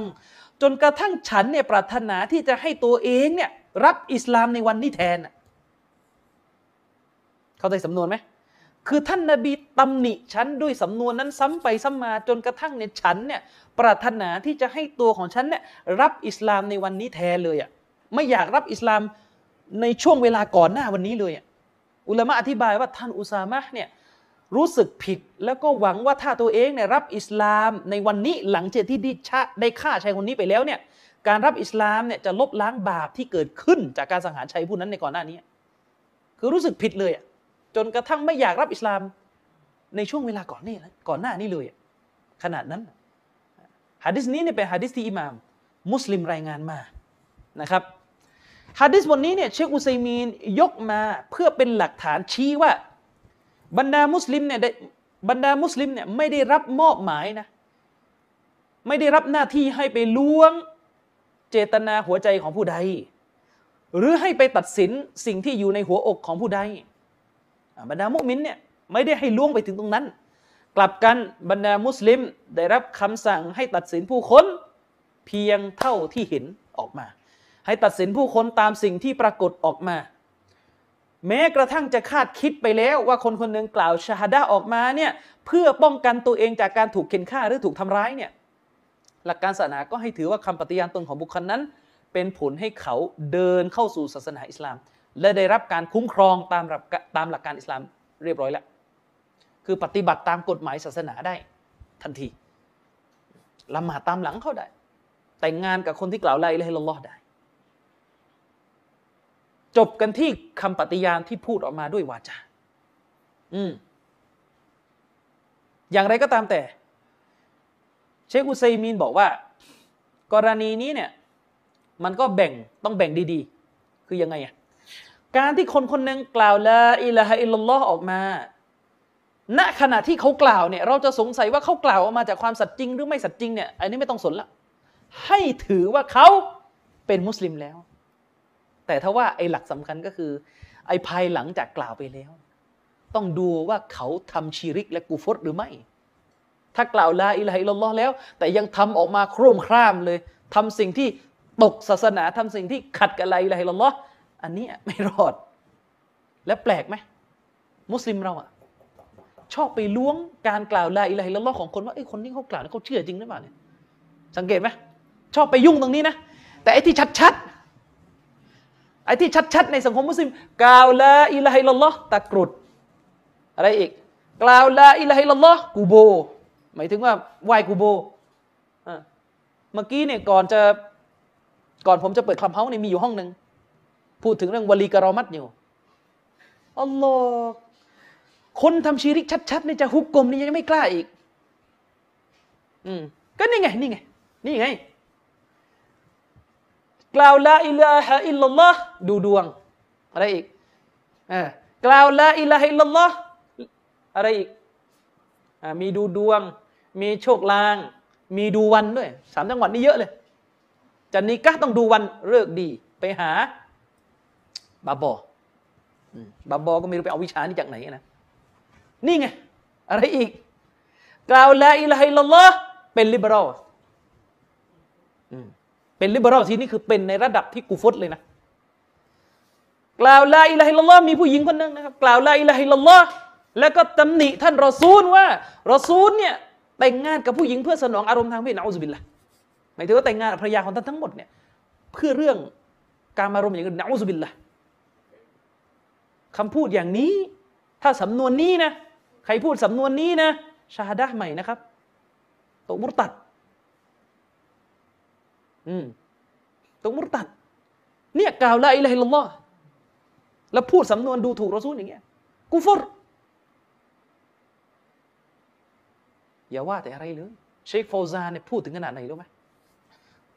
คนที่บอกว่ามุสลิมเนี่ยยุคนี้เนี่ยโอ้โหด้วยกับสภาพแวดล้อมเงื่อนไขที่ที่ที่เป็นกันแบบนี้เราโตมาในสังคมมุสลิมไม่จำเป็นต้องมานั่งเรียนอะกีดะห์ไม่จำเป็นต้องมานั่งเรียนเตาฮีดเชคฟาวซานบอกคำพูดเนี่ยตกศาสนาเพราะว่าเข้าข่ายเอรอดการผินหลังให้กับการหาความรู้ศาสนาซึ่งเป็นหนึ่งในสิบข้อของสิ่งที่ทำให้ตกศาสนานั่นแหละกล่าวลาอิลาฮะอิลลัลลอฮ์ทั้งนั้นเลยนะแล้วก็ทำพฤติกรรมนี้สังคมมุสลิมเรามันสับหัวสับหางสับหัวสับหางคนนี่กำลังสนใจอิสลามแล้วคนที่ไม่ใช่มุสลิมกำลังสนใจอิสลามหรือพูดออกมาแล้วว่าเชื่อแล้วในศาสนาอิสลามมุสลิมจำนวนไม่น้อยเลยไปรั้งเขาบอกว่าอย่ารีบอย่ารีบอย่ารีบศึกษาก่อนศึกษาก่อนอย่ารีบอย่ารีบไม่ไปเปิดทางให้เขาว่ารับเลยรับเลยไม่มีอะไรยากรับเลยดันไปบอกเขาให้รู้ว่าโอ้จะจะรับอิสลามได้คุณต้องไปอบรมการละหมาดมาก่อนต้องอย่างนั้นต้องอย่างนี้ก่อนแล้วคนที่ท่านอุซามะห์บินเซดไล่ล่าไปเมื่อกี้เนี่ยไปเรียนละหมาดตอนไหนอืมนึกออกไหมพอของแบบนี้เนี่ยไปผลักเขาออกแต่ไอ้ของที่ต้องผลักออกไปแล้วเนี่ยไม่ได้อย่าไปหุกกลมเขาเอาเขาเข้ามาเอาเขาเข้ามาโต๊ะครูคนหนึ่งตอบเรื่องมีคนถามเรื่องว่าไปที่กูโบเนี่ยกูโบที่อยุธยาน่ะนะกูโบนั่นแหละชีริกไหมคือมันเห็นกันชัดๆอยู่ว่าคนทำชีริกอ่ะใช่ไหมเห็นกันชัดๆว่ากูโบนี่เนี่ยเป็นกูโบที่มีชื่อเสียงในด้านชีริกของภาคกลางเนี่ยยังจะตอบแบบให้ช่องเขาอีกก็ไม่ใช่ว่าทุกคนที่เขาไปแล้วเขาต้องทำชีริกคนไหนอ่ะไปแล้วไม่ทำชีริกช่วยยกมือหน่อยจะดูหน้า คือมีเราไม่ได้ปฏิเสธนะมีแต่อยากจะดูหน้าจะถามไปทำไมจะถามไปทำไมว่างงานเหรอถึงไปที่งั้นนะเออนี่นี่นี่ไอของชีริกชัดๆจะไปกันไม่ให้เขาออกจากศาสนาอย่าไปไล่เขาออกเขาก็มีกาลิมะชะฮาดะห์ทำราวกับว่ากาลิมะชะฮาดะห์เนี่ยกล่าวแล้วกล่าวเลยคือหมายถึงว่าถ้ากล่าวแล้วครั้งหนึ่งในชีวิตติดอยู่อย่างนั้นไม่หลุดละทำราวกับว่ากาลิมะชะฮาดะห์ไม่มีเงื่อนไขเลยคุณจะสมัครงานยังก็ยังมีเงื่อนไขเลยนะจะเข้าทำงานบริษัทมีเงื่อนไขว่าต้องไม่ทำอย่างนี้ต้องไม่ทำอย่างนี้ต้องไม่ทำอย่างนี้ถ้าทำอย่างนี้คุณโดนไล่ออกนะอันนี้กล่าวกาลิมะชะฮาดะห์เหมือนไม่ต้องมีเงื่อนไขเลยกล่าวปุ๊บยังไงต่อดูดวงจำได้เมื่อหลายปีที่แล้วผมเคยบรรยายว่าละครเรื่องเรื่องนึงเนี่ยดูแล้วบางทีเนี่ยมันเสี่ยงที่เราจะหลุดล่วงล้ำไปสู่การทำชิริกนะอืมเราจะล่วงล้ำไปสู่การทำชิริกโอ้โหตอนนั้นเนี่ยออกมาว่าผมกันเยอะเลยอะไรกันนักกันหนาแค่ละครเนี่ยถึงขั้นชิริกเลยหรือนี่ก็จะมีสูตีมันเขาไม่ได้บอกว่าลำพังแค่ดูอะชิริกโดยตัวเขากำลังจะบอกว่ามันคือวาซี่ล่ะดูแล้วเนี่ยมันจะเป็นสื่อไปสู่ชิริกคุณเข้าใจไหมเช่นเราบอกว่าใครที่ดูหนังลามกอะจะเป็นสื่อไปสู่ซีนาไม่ได้หมายว่าคนดูหนังลามกเนี่ยโดนหุกกลมซีนาจับมาเคี่ยนเลยคนคนละอย่างกันนะแต่แบบนี้เขาเข้าใจนะพอแบบนี้เข้าใจแต่พอเรื่องนู้นไม่เข้าใจผมบอกอยู่ว่าเวลาเราไปดูละครภาพยนตร์ที่มันมีเนื้อหาที่ขัดกับอิสลามมีเนื้อหาที่เป็นชิริกมีเนื้อหาที่เกี่ยวข้องกับเรื่องความเชื่อของคนที่ไม่ใช่มุสลิมเขาอะเวลาดูเนี่ยเราก็ไปไปคล้อยหรือต่อให้ไม่คล้อยเนี่ยเราก็กินมาโดยที่ไม่รู้ตัวเช่นตอนที่ละครแบบนี้ออกมาเนี่ยเด็กไปดูเนี่ยเด็กก็ไปอุทานตามการอุทานของตัวละครนี่ผมถามเด็กๆเลยผมถามทำไมอุทานอย่างนี้เด็กนี่ไปอุทานว่าคุณพระอย่างเงี้ยการอุทานว่าคุณพระนี่ก็คือเท่าที่ผมเข้าใจนะมาจากคำว่าคุณพระช่วยนี่เป็นการนีดะเป็นการลิสติกอซะลิสติอานะเป็นการขอความช่วยเหลือจากสิ่งอื่นนอกเหนือจากอัลลอฮ์ชิริกนบีว่ามันมาแต่ว่าฮุวะยะดอูมินดูนิลลาฮินิดดะดะคอลันนะใครก็ตามแต่ที่ตายไปในสภาพที่ไปไหว้วอนขอคู่เคียงอื่นนอกเหนือจากอัลลอฮ์นรกใครรับผิดชอบบรรดาพวกหนวดทั้งหลายนี่รับผิดชอบไหมหมายถึงบรรดาพวกมีหนวดแต่เขาไม่มีจะรับผิดชอบไหมพวกกรรมการมีแต่หนวดเขาไม่มีจะรับผิดชอบไหมที่เป็นอย่างนี้เอออันนี้ชิริกดันไปบอกว่าไม่ต้องออกอยู่ต่อไปได้เนี่ยศาสนานี้ทั้งท่านที่ออกไม่ออกนะไม่ได้อยู่ที่เรานะอยู่ที่อัลลอฮ์ตัดสินถ้าอัลลอฮ์ตัดสินให้คุณออกไปจากศาสนาเพราะคุณทำชิริกเนี่ยใครจะลากคุณให้อยู่ก็ไม่มีผลแล้วครับอืมฉะนั้นเชคอุซัยมีนบอกว่าถ้าคนคนหนึ่งกล่าวลาอิลาฮะอิลลัลลอฮ์ออกมาแต่ภายหลังเขาได้แสดงออกอย่างชัดแจ้งถึงการตกศาสนากรณีเช่นนี้ก็จะมีบทบัญญัติต่างออกไปอีกนี่เรายังไม่ต้องนับประเด็นเรื่องทิ้งละหมาดกาเฟตไหมได้สักเรื่องแล้วเดี๋ยวเรื่องทิ้งละหมาดเอาไว้คุยกันนะเพราะว่าเราก็เป็นที่รู้กันนะนะอุลามะซาอุดิอาระเบียในส่วนใหญ่เลยเกือบจะหมดประเทศอะว่าถ้ากล่าวลาอิลาฮะอิลลัลลอฮ์แต่ว่าทิ้งละหมาดก็โอเวอร์จบไม่ต้องพูดอะไรต่ออืมอย่างที่ผมเคยบอกไงอุลามะเขาฟัตวาว่าคนละหมาดไม่ครบไปเชือดสัตว์สัตว์นั้นก็กินไม่ได้เป็นซากสัตว์กินสัตว์นั้นนะพอๆกินหมูพูดง่ายๆอืมแต่กินไม่ต้ากินของฮารอมไปซึ่งผมก็ไม่รู้นะก็ไปไปเช็คกันเองแล้วกันว่าโรงฆ่าสัตว์หลายๆโรงเนี่ยไอคนเชือดในละหมาดหรือเปล่าอืมคนเชือดในละหมาดหรือเปล่าเพราะว่าดูทรงแล้วคนเชือดนี่แหมนักเลงนึกเงินใช่ไหมไม่ได้ทั้งหมดนะไม่ได้ทั้งหมดนี่คือพูดว่าหลายๆโรงที่เคยเห็นแวบๆนี่คนเชือดนี่ก็เหมือนจะนักเลงนักเลงหน่อยคาวบอยหน่อยดูดูลมแล้วก็ละหมาดจะไม่ค่อยครบด้วยนะตามที่มีข้อมูลเนี่ยกรณีของคนที่กล่าวลาอิลาฮะอิลลัลลอฮ์ แล้วก็กระทำสิ่งที่ตกศาสนาขัดกับเงื่อนไขของลาอิลาฮะอิลลัลลอฮ์กรณีเช่นนี้มันก็จะมีบทบัญญัติต่างหากเกี่ยวกับเรื่องของมุรตัดคนที่ตกศาสนาซึ่งเราก็รู้กันว่ามันจะมีบทลงโทษอย่างไรต่อคนที่มุรตัดทีนี้มีคำถามเกิดขึ้นเชคอุซัยมีตั้งคำถามว่าในกรณีที่กองทัพมุสลิมเนี่ยเผชิญหน้ากับกองทัพของศัตรูอิสลามสู้รบกันอย่างดุเดือดแล้วก็จบลงด้วยการที่กองทัพมุสลิมเนี่ยปราบกองทัพของศัตรูเนี่ยพ่ายแพ้ตกเป็นเฉลยแล้วอะไอ้ในขณะที่ในขณะที่กำลังจับจับกันอยู่จะเป็นเฉลยเนี่ยนะเฉลยคนหนึ่งก็พูดออกมาเลยว่าอัสลัมตุฉันขอรับอิสลามไม่ต้องใช้คำว่าลาอิลาฮะอิลลัลลอฮ์เลยนะแค่พูดว่าฉันเนี่ยขอรับอิสลามฉันรับอิสลามเนี่ยอืมเขาพูดแบบนี้ออกมาเนี่ยเราก็สันนิษฐานได้แล้วนะว่ามันพูดออกมาเพื่อต้องการเอาตัวรอดกรณีเช่นนี้ท่าทีของมุญาฮิดีนจะต้องปฏิบัติยังไงจะสังหารลงไหมหรือหรือถือว่าเขารับอิสลามเนี่ยเชคอุซัยมินก็ตอบว่าหะดีษของท่านอุซามะห์บินเซดบทนี้เนี่ยแน่นอนมันชี้ออกมาว่าคนที่กล่าวลาอิลาฮะอิลลัลลอฮ์แล้วไม่ว่าจะอยู่ในสภาพที่ถูกจับอะไรมาก็ตามแต่นะให้ถือว่าการกล่าวของเขาเป็นผลให้เขาเข้ารับอิสลามแล้วฉะนั้นจึงไม่สามารถที่จะลงโทษเขาในฐานะศัตรูคู่สงครามได้อีกเพราะว่าเขาถือว่าศาสนาพิจารณาว่าเขาเนี่ยได้เดินเข้าสู่ศาสนาอิสลามแล้วเป็นเรื่องเดียวกันกับกรณีที่ท่านอุซามะห์บินเซดกระทำเมื่อกี้ตามหะดีษเมื่อกี้นะครับ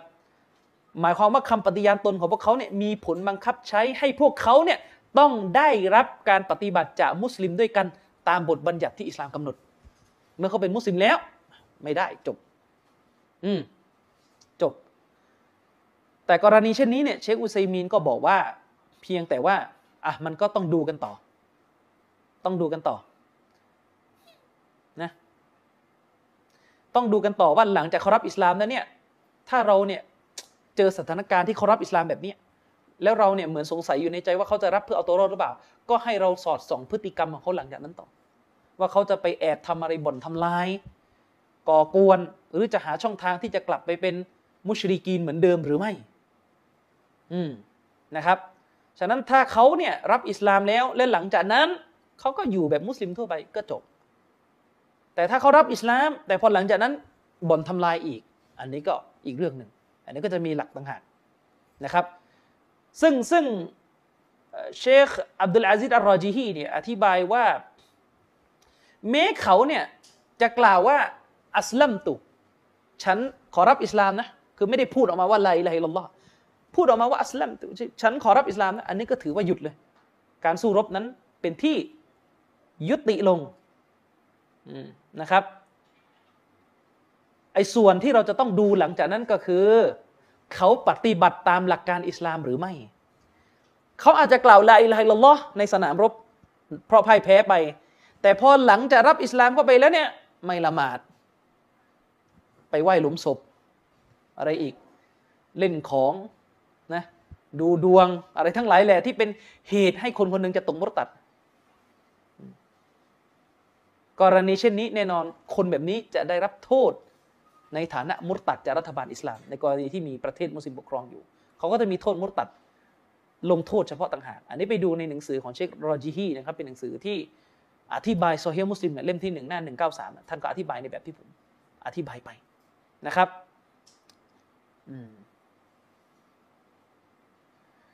ประเด็นหนึ่งที่เป็นประเด็นสำคัญจากหะดีษของท่านอุซามะห์บินเซดข้างต้นที่อยากจะชี้ถึงความละเอียดอ่อนอะไรบางอย่างของศาสนาก็คือปกติเรารู้กันไงคนคนหนึ่งจะกล่าวลาอิลาฮะอิลลัลลอฮ์โทษคนคนหนึ่งจะรับอิสลามต้องกล่าวชาดะทั้งสองนะกล่าวอันเดียวไม่ได้ก็แต่ยังมันต้องกล่าวทั้งคู่ไงลาอิลาฮะอิลลัลลอฮ์มุฮัมมัดุรรอซูลุลลอฮ์ต้องกล่าวทั้งคู่แต่ถ้าเราไปดูหะดีษของท่านอุซามะห์บินเซดเมื่อกี้ชายคนนั้นน่ะกล่าวอยู่ท่อนเดียวเขากล่าวแค่ลาอิลาฮะอิลลัลลอฮ์ไม่ได้กล่าวท่อนที่สองแต่นบีถือว่าให้นับการกล่าวของเขาแค่ท่อนเดียวเนี่ยเพียงพอแล้วคำถามเกิดขึ้นว่าเอาตกลงเนี่ยรับอิสลามเนี่ยการจะรับอิสลามเนี่ยตกลงต้องกล่าวสองท่อนหรือท่อนเดียวอะเข้าใจคำถามไหมเออ กรณีเช่นนี้เนี่ยกรณีของหะดีษอุซามะห์บินซัยด์เนี่ยมันจะต้องตีความออกมาว่ากาเฟรคนหนึ่งที่ที่อยู่ในสภาวะคับขันอย่างเช่นกรณีสงครามเมื่อกี้อยู่ในสภาวะคับขันอยู่ในสภาวะที่ไม่ได้เข้าใจโดยละเอียดว่าการรับอิสลามมันจะต้องกล่าวทั้งสองกะลิมะห์ตัวกาเฟรคนนั้นเขาอาจจะไม่ได้ยินว่ารับอิสลามต้องกล่าวชะฮาดะห์แต่เขาอาจจะรู้จักอยู่แค่ชะฮาดะห์แรกอะไรประมาณนี้หะดีษของท่านอุซามะห์บินซัยด์เนี่ยต้องตีความว่ากาเฟรคนหนึ่งสามารถที่จะเดินเข้ามาสู่ศาสนาอิสลามได้เพียงแค่กล่าวชะฮาดะห์แรกฟังให้ดีนะฟังดีๆเพียงแค่กล่าวชะฮาดะห์แรกบนเจตนาที่ไม่ต้องไม่ได้มีเจตนาที่จะปฏิเสธชะฮาดะห์ที่สองแต่คือเขาไม่รู้ไงคือเขาไม่รู้ไอ้นี่คือพูดในกรณีที่มุสลิมไม่ได้ไปสอนเขาโดยตรงไงกรณีของท่านอุซามะห์เมื่อกี้คือท่านอุซามะห์เนี่ยไม่ได้ไปสอนเขาว่าต้องกล่าวอย่างไรเขารู้เท่าเท่าที่รู้ว่าลาอิลาฮะอิลลัลลอฮ์เขาก็เลยกล่าวเข้าใจยังกรณีเช่นนี้ให้ถือว่ากาเฟรแบบนี้เดินเข้าสู่ศาสนาอิสลามแล้วมุจัรรัดเพียงแค่ชะฮาดะห์ที่หนึ่งบนเจตนาที่เราเนี่ยรู้กันได้ว่าเขาเนี่ยไม่ได้ต้องการจะปฏิเสธตำแหน่งนบีหรือตำแหน่งรอซูลของท่านนบีมุฮัมมัดไม่ได้ปฏิเสธชะฮาดะห์ที่สองนะแต่ถ้าเขากล่าวลาอิลาฮะอิลลัลลอฮ์โดยที่ตัวเขาเนี่ยแสดงออกมาให้เห็นว่าเขาปฏิเสธการเป็นรอซูลของท่านนบีคือปฏิเสธชะฮาดะห์ที่สองกรณีเช่นนี้คนคนนั้นจะต้องถูกสั่งให้ชะฮาดะห์ที่สองขึ้นมาให้ครบนะครับคำอธิบายในลักษณะนี้เข้าใจนะที่พูดไปเมื่อกี้เข้าใจนะไม่งงนะคำอธิบายในทำนองนี้เนี่ยมันคนละกรณีกับหลักการที่เรารู้กันว่าเวลาเราจะสอนคนรับอิสลามต้องเปล่งชาดะทั้งคู่นะคนละอย่างกันนะเดี๋ยวเดี๋ยวจะไปสับสนเข้าใจผิดว่าต่อไปนี่จะสอนคนรับอิสลามเนี่ยชาดะเดียวพอเนี่ยไม่ใช่ต้องสองชาดะเหมือนเดิมย้ำว่าต้องสองชาดะเหมือนเดิมนะอืมย้ำว่าต้องสองชาดะเหมือนเดิมกรณีของท่านอุซามะห์นี่เรากำลังพูดถึงคนที่อยู่ในสภาวะที่จะตายไม่ตายอยู่แล้วอ่ะจะยุติหรือไม่ยุติการรบเนี่ยแค่เขากล่าวลาอิลาฮะอิลลัลลอฮ์ออกมาจบแล้วนะการสงครามยุติเลยไม่จะเป็นว่าเออยังยังชาดะที่สองมันยังกล่าวไม่ได้อยู่มันท่องอยู่อะไรยิงไประหว่างไม่ใช่เข้าใจยังจริงๆอะถ้าพูดกันในในเอาว่าเป็นสามัญสำนึกอะเซนนะแค่เขาขึ้นคำว่าลาเนี่ยผมว่าเราก็หยุดแล้วแหละพอเราก็รู้แล้วว่าเฮ้ยมันจะกล่าวแล้วหยุดก่อนเอออย่างนี้เป็นต้นบางทีแค่มันพูดคำว่าอัลลอฮฺอักบัรขึ้นมาเราก็พอจะสันนิษฐานได้แล้วว่ามันต้องการรับอิสลามเพราะว่ามันพูดขึ้นมาในแสดงมันเป็นไปได้มันมันมันท่องชาดะไม่เป็นนึกออกไหมแต่มันต้องการจะบอกมุสลิมว่ามันกำลังจะศรัทธาอิสลามแล้วมันนึกอะไรออกมาได้มันก็นึกมันนึกคำว่าอัลลอฮฺอักบัรออกมาได้พอมันได้ยินคำนี้มันก็พูดกรณีเช่นนี้เป็นต้นนะฉะนั้นอันนี้คนละกรณีกับการที่เราเนี่ยจะไปสอนให้คนต่างศาสนิกในสถานการณ์ปกติที่มาเรียนอิสลามให้รับอิสลามเนี่ยอันนี้ต้องสอนทั้งสองชาดะอืมส่วนในกรณีของหะดีษท่านอุซามะห์เมื่อกี้เนี่ยมันเป็นที่รู้กันว่ามุชริกคนนั้นที่กล่าวลาอิลาฮะอิลลัลลอฮ์แค่ท่อนเดียวเนี่ยเขากล่าวออกมาเนี่ยเขาไม่ได้ต้องการจะปฏิเสธชาดะที่สองจะไปนั่งห้องนูบพังๆไหมอืมยังไงแล้วแต่นะจะอยู่นี่ก็ได้อ่ะนั่งคนนู้นก็ได้รองเท้าตั้งกันไหนนะเออตั้งกันไหนดีกว่านั่นก็หมายความว่าเขาเนี่ยกล่าวลาอิลาฮะอิลลัลลอฮ์บนบนเจตนาที่ต้องการรับอิสลามอ่ะก็คือไม่ได้ต้องการจะปฏิเสธชาดะที่ที่สองอืมฉะนั้นหะดีษของท่านอุซามะห์บินซัยด์ข้างต้นเนี่ยเป็นหะดีษที่สามารถตีความออกมาได้ว่าเมื่อคนมุชริกีนคนหนึ่งที่ไม่ได้มีความรู้ในรายละเอียดของศาสนาเนี่ยตัดสินใจที่จะเข้ารับอิสลามหรือปฏิญาณตนในสภาวะคับขันด้วยชะฮาดะห์ที่หนึ่งเท่านั้นเพียงอย่างเดียวในสภาวะที่โจรเจียนอยู่แล้วในสนามรบเนี่ยกรณีเช่นนี้ก็ให้ถือว่าเขามีเจตนาที่จะเดินเข้าสู่ศาสนาอิสลามแล้วให้ถือว่าการชะฮาดะห์ที่หนึ่งแค่อันเดียวเนี่ยพอและที่จะทำให้ยุติการสู้รบกันส่วนชาดะที่สองก็ไปว่าไปสอนกันในเวลาต่อมาอันนี้ไปดูนะครับเชคอุซัยมีนอธิบาย ตรงนี้เนี่ยในการอธิบายหะดิษญิบรีลในชะรอห์อัรบะอีนนะวะวียะห์นะครับคือชาฮาดะห์ที่สองเนี่ยเรารู้กันอยู่แล้วว่าถ้าคนคนนึงปฏิเสธไม่กล่าวเนี่ยรับอิสลามไม่ได้แต่มันคนละสถานการณ์กับกรณีคับขันที่เรายกตัวอย่างไปหะดีษของท่านอิหม่ามบุคอรีเนี่ยชัดเจนครับว่าท่านนบีสอนซอฮาบะห์ว่าเวลาออกไปเรียกร้องผู้คนมาสู่อิสลามเนี่ยต้องสองชาฮาดะห์อิหม่ามบุคอรีได้รายงานมาท่านนบีศ็อลลัลลอฮุอะลัยฮิวะซัลลัมได้กล่าวไว้นะครับว่าอุดอูฮุมอุดอูฮุมอิลาชะฮาดะติอัลลาอิลาฮะอิลลัลลอฮวะอันนีรอซูลุลลอฮ์ท่านนบีสั่งซอฮาบะห์ที่ท่านส่งไปทำการเรียกร้องผู้คนสู่อิสลามท่านนบีบอกว่าเจ้าจงเรียกร้องผู้คนให้มาสู่การปฏิญาณตนว่าลาอิลาฮะอิลลัลลอฮ์และเรียกร้องผู้คนให้มาสู่การปฏิญาณตนว่าแท้จริงตัวฉันเนี่ยคือศาสนทูตของพระองค์อัลลอฮ์หะดีษนี้เป็นหะดีษในซอฮีหะของท่านอิหม่ามบุคอรีนะครับฉะนั้นจากตรงนี้เนี่ยก็สรุปได้ความว่าเราจำเป็นที่จะต้องแยกระหว่างกรณีเฉพาะที่กาเฟรผู้หนึ่งกล่าวคำว่าลาอิลาฮะอิลลัลลอฮ์ขึ้นแค่ท่อนเดียวด้วยกับความเข้าใจที่มีว่าแบบนี้เข้าอิสลามแล้วรับอิสลามแล้วในสภาพที่มันคับขันเรื่องอะไรก็ตามแต่นะกรณีนี้กรณีหนึ่งแต่กรณีที่เรามาสอนในสถานการณ์ปกติมาดึงคนเข้ารับอิสลามเนี่ยอันนี้ก็ต้องสอนให้สมบูรณ์ทั้งสองกะลิมะฮ์ชะฮาดะห์นะครับฉะนั้นถ้าเราพิจารณาหะดีษของท่านอุซามะห์บินเซดผนวกกับคำอธิบายของอุลามะที่ยกไปทั้งหมดเนี่ยคุณจะเห็นเลยว่าศาสนาอิสลามเนี่ยสิ่งที่จะเอาจากมนุษย์ให้ได้เลยคืออะไรคือชะฮาดะตานคือสองกะลิมะฮ์ชะฮาดะห์เข้าใจยังสิ่งที่ศาสนาเนี่ยจะเอาให้ได้ให้เร็วที่สุดให้ได้เดี๋ยวนี้เลยเร่งรัดที่สุดที่จะให้ลูกหลานอาดัมทั้งหมดกระทำก็คือสองชาฮาดะห์ไม่ใช่เรื่องอื่นไม่ใช่อิลมุลกะลามตรงนี้เนี่ยมันจะนำไปสู่ประเด็นที่เราจะขัดแย้งกับกลุ่มอัชอะอิเราะห์หะดีษอุซามะห์บินเซดเมื่อกี้เป็นหนึ่งในหะดีษที่อุลามะยกมาเพื่อโต้ผู้อาลุลกะลามทั้งหมดเลยว่าหลงเท็จเกี่ยวอะไรกันนะเกี่ยวเดี๋ยวจะบอกว่าเกี่ยวยังไงเคยอธิบายไปแล้วนะครับวาญิบแรกสำหรับมุสลิมทุกคนคืออะไรครับชาฮาดะห์ทั้งสองคือการชาฮาดะห์ด้วยกับสองชาฮาดะห์นี้นี่คือวาญิบแรกอ่าแต่ถ้าวาญิบแรกของอะห์ลุลกะลามคือนะซอรเดี๋ยวอธิบายว่านะซอรคืออะไรตามภาษานะซอรแปลว่าการมองนะครับอ่ะมาดูเชคุลอิสลามอิบนุตัยมียะห์รอฮิมะฮุลลอฮ์ได้กล่าวไว้ตามที่เชคอุซัยมีนได้ยกมาเชคอุซัยมีนได้ยกคำพูดของอิบนุตัยมียะห์มาซึ่งอิบนุตัยมียะห์ได้กล่าวไว้นะครับว่าวะกอดอุลิมะบิลอิฎติรารมินดีนิรรอซูลศ็อลลัลลอฮุอะลัยฮิวะซัลลัมวัตตะฟักัตอะลัยฮิอัลอุมมะห์อิบนุตัยมียะห์ได้บอกว่าและมันเป็นเค้าเรียกว่าและได้ถูกรับรู้กันได้ถูกรับรู้กันแล้วและแน่นอนได้ถูกรับรู้กันแล้วด้วยกับบิลอิฎติรารบิลอิฎติรารเนี่ยในที่นี้หมายถึงด้วยกับความเขาเรียกว่าได้ถูกรับรู้กันแล้วด้วยความรู้ที่เป็นที่เป็นสภาวะบังคับคือหมายถึงบิลอิฎติรารในที่นี้คือ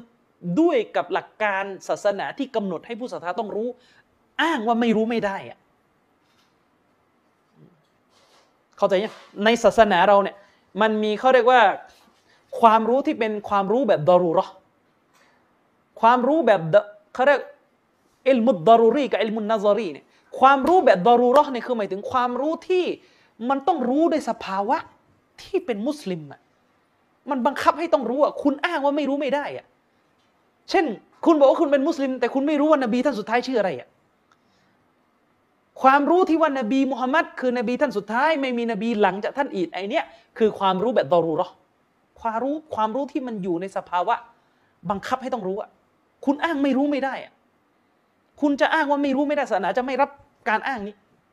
เข้าใจยังแต่ถ้าเป็นอิลมุนนะซอรีความรู้แบบเขาเรียกอูลูมอูลูมนะซอรเนี่ยความรู้แบบนะซอรีนี่ความรู้ที่ฟังได้ว่าเออไม่รู้เพราะยังไม่ได้เรียนความรู้ที่เป็นรายละเอียดเช่นดุอาอิสติฟตาห์ของท่านนบีมีกี่สำนวนเนี่ยอันนี้ไม่ใช่ดารูเราะห์อันนี้เป็นนะ เขาเรียกเป็นความรู้ที่เป็นนาซอรีก็คือมันคนทั่วไปไม่รู้อะถ้าไม่เรียนอะแต่ยังซึ่งอุลามะบางท่านเนี่ยนะอันนี้จะถูกจะผิดก็อีกเรื่องนึงอุลามะบางท่านเขามีเขามีคำอธิบายว่าความรู้ที่จัดอยู่ในประเภทดอรูเราะห์เนี่ยมักจะเป็นความรู้ที่เกิดขึ้นจากหลักฐานที่เป็นมุตะวาติรอันนี้อุลามะบางท่านเขาให้ทัศนะอย่างนั้นความรู้ที่เป็นความรู้แบบดอรูเราะห์เนี่ยความรู้แบบนี้จะเกิดขึ้นได้อะมักจะมีตัวบทที่เป็นมุตะวาติรดำรงอยู่ก่อนเช่นคุณรู้ว่าละหมาดเป็นฟัรดูห้าเวลาเนี่ยความรู้นี่เป็นดอรูเราะห์เป็นความรู้ที่มุสลิมอ้างไม่ได้ว่าไม่รู้ใช่ไหมแต่ที่ไทยนี่ไม่แน่นะดอรูเราะห์อะไรก็ไปได้หมดอ่ะความรู้ที่ว่าละหมาดฟัรดูห้าเวลาเป็นข้อบังคับเนี่ยอันนี้เป็นดอรูเราะห์ที่มันเป็นความรู้แบบดอรูเราะห์เนี่ยสังเกตดูตัวบทที่บอกว่าละหมาดฟัรดูห้าเวลาเป็นวาญิบเป็นตัวบทแบบไหนอ่ะเป็นตัวบทที่มีมาแบบมุตะวาติรจำนวนรายงานนี่เยอะแต่ถ้าเป็นความรู้แบบนาซอรีเนี่ยมักจะเป็นความรู้ที่มากับหะดีษอาฮัดหะดีษอาฮัดในที่นี้หมายถึงหะดีษที่ไม่ถึงขั้นมุตะวาติรจะมีจำนวนเท่าไหร่ก็คีราฟกันอีกแหละอย่างนั้นเป็นต้นอันนี้มุมมองของอุละมะท่านหนึ่งเนี่ยเขามองอย่างนี้นะอิบนุตัยมียะห์บอกว่าและได้ถูกรับรู้กันแล้วด้วยกับสภาวะบังคับด้วยกับเขาเรียกว่าสภาวะบังคับที่จะต้องรู้นะจากตัวศาสนาของท่านนบีศ็อลลัลลอฮุอะลัยฮิวะซัลลัมมินดีนิรรอซูลจากตัวศาสนาของท่านนบีถ้าบางคนไปเล่นนะอะไรศาสนาของนบีนะศาสนาของอัลลอฮ์ประเด็นไอ้ประเด็นเมื่อกี้ที่เราคุยกันเรื่องทัศนะของอะห์ลุสซุนนะห์มีบางคนไปไปบ่นหน้าเฟซใช้ทัศนะไม่ได้เพราะอย่างงี้อ้าวแล้วนี่ดีนุรรอซูลนะทั้งที่อัลกุรอานบอกว่าไงอินนัดดีนอินดัลลอฮิลอิสลามศาสนาณที่อัลลอฮ์ศาสนาณที่อัลลอฮ์คือศาสนาของอัลลอฮ์อ้าวอิบนุตัยมียะห์บอกว่าศาสนาของรอซูลก็การอิดอฟะห์เนี่ยมันมันมันมันแล้วแต่จะเอาความหมายไหนอ่ะการสนธิคำเนี่ยเวลาบอกว่ามินดีนิรรอซูลเนี่ยก็คือหมายถึงศาสนาที่รอซูลนำมาประกาศศาสนาของรอซูลในที่นี้หมายถึงหมายถึงศาสนาที่รอซูลนำมาประกาศไม่ใช่ไปทึกทักว่าเมื่อใช้คำว่าศาสนาของรอซูลแสดงศาสนานี้รอซูลสร้างเองไม่ใช่อย่าที่เอาคำศัพท์แบบอิเลเกกะแบบนี้มาหาเรื่องชาวบ้านใช่ไหมนะคือวิธีการแบบนี้มันสี่สิบห้าสิบปีแล้วมันใช้ไม่ได้นะกับเรื่องกฎยานีนี่ก็เสียมาแล้วกับเรื่องแบบนี้เอออิบนุตัยมียะห์บอกว่าและได้ถูกรับรู้กันแล้วด้วยกับสภาวะบังคับนะด้วยกับความรู้ที่เป็นการบังคับที่จะต้องรู้จากตัวศาสนาของท่านรอซูลและมติเอกฉันท์ของอุมมะฮ์อิสลามนะมติเอกฉันท์ของอุมมะฮ์นี้อืมคืออะไรรู้ไหมเรื่องที่กำลังจะกล่าวนี้ก็คืออันนะอัววะละมาตุอ์มะรุบิฮิลคอลก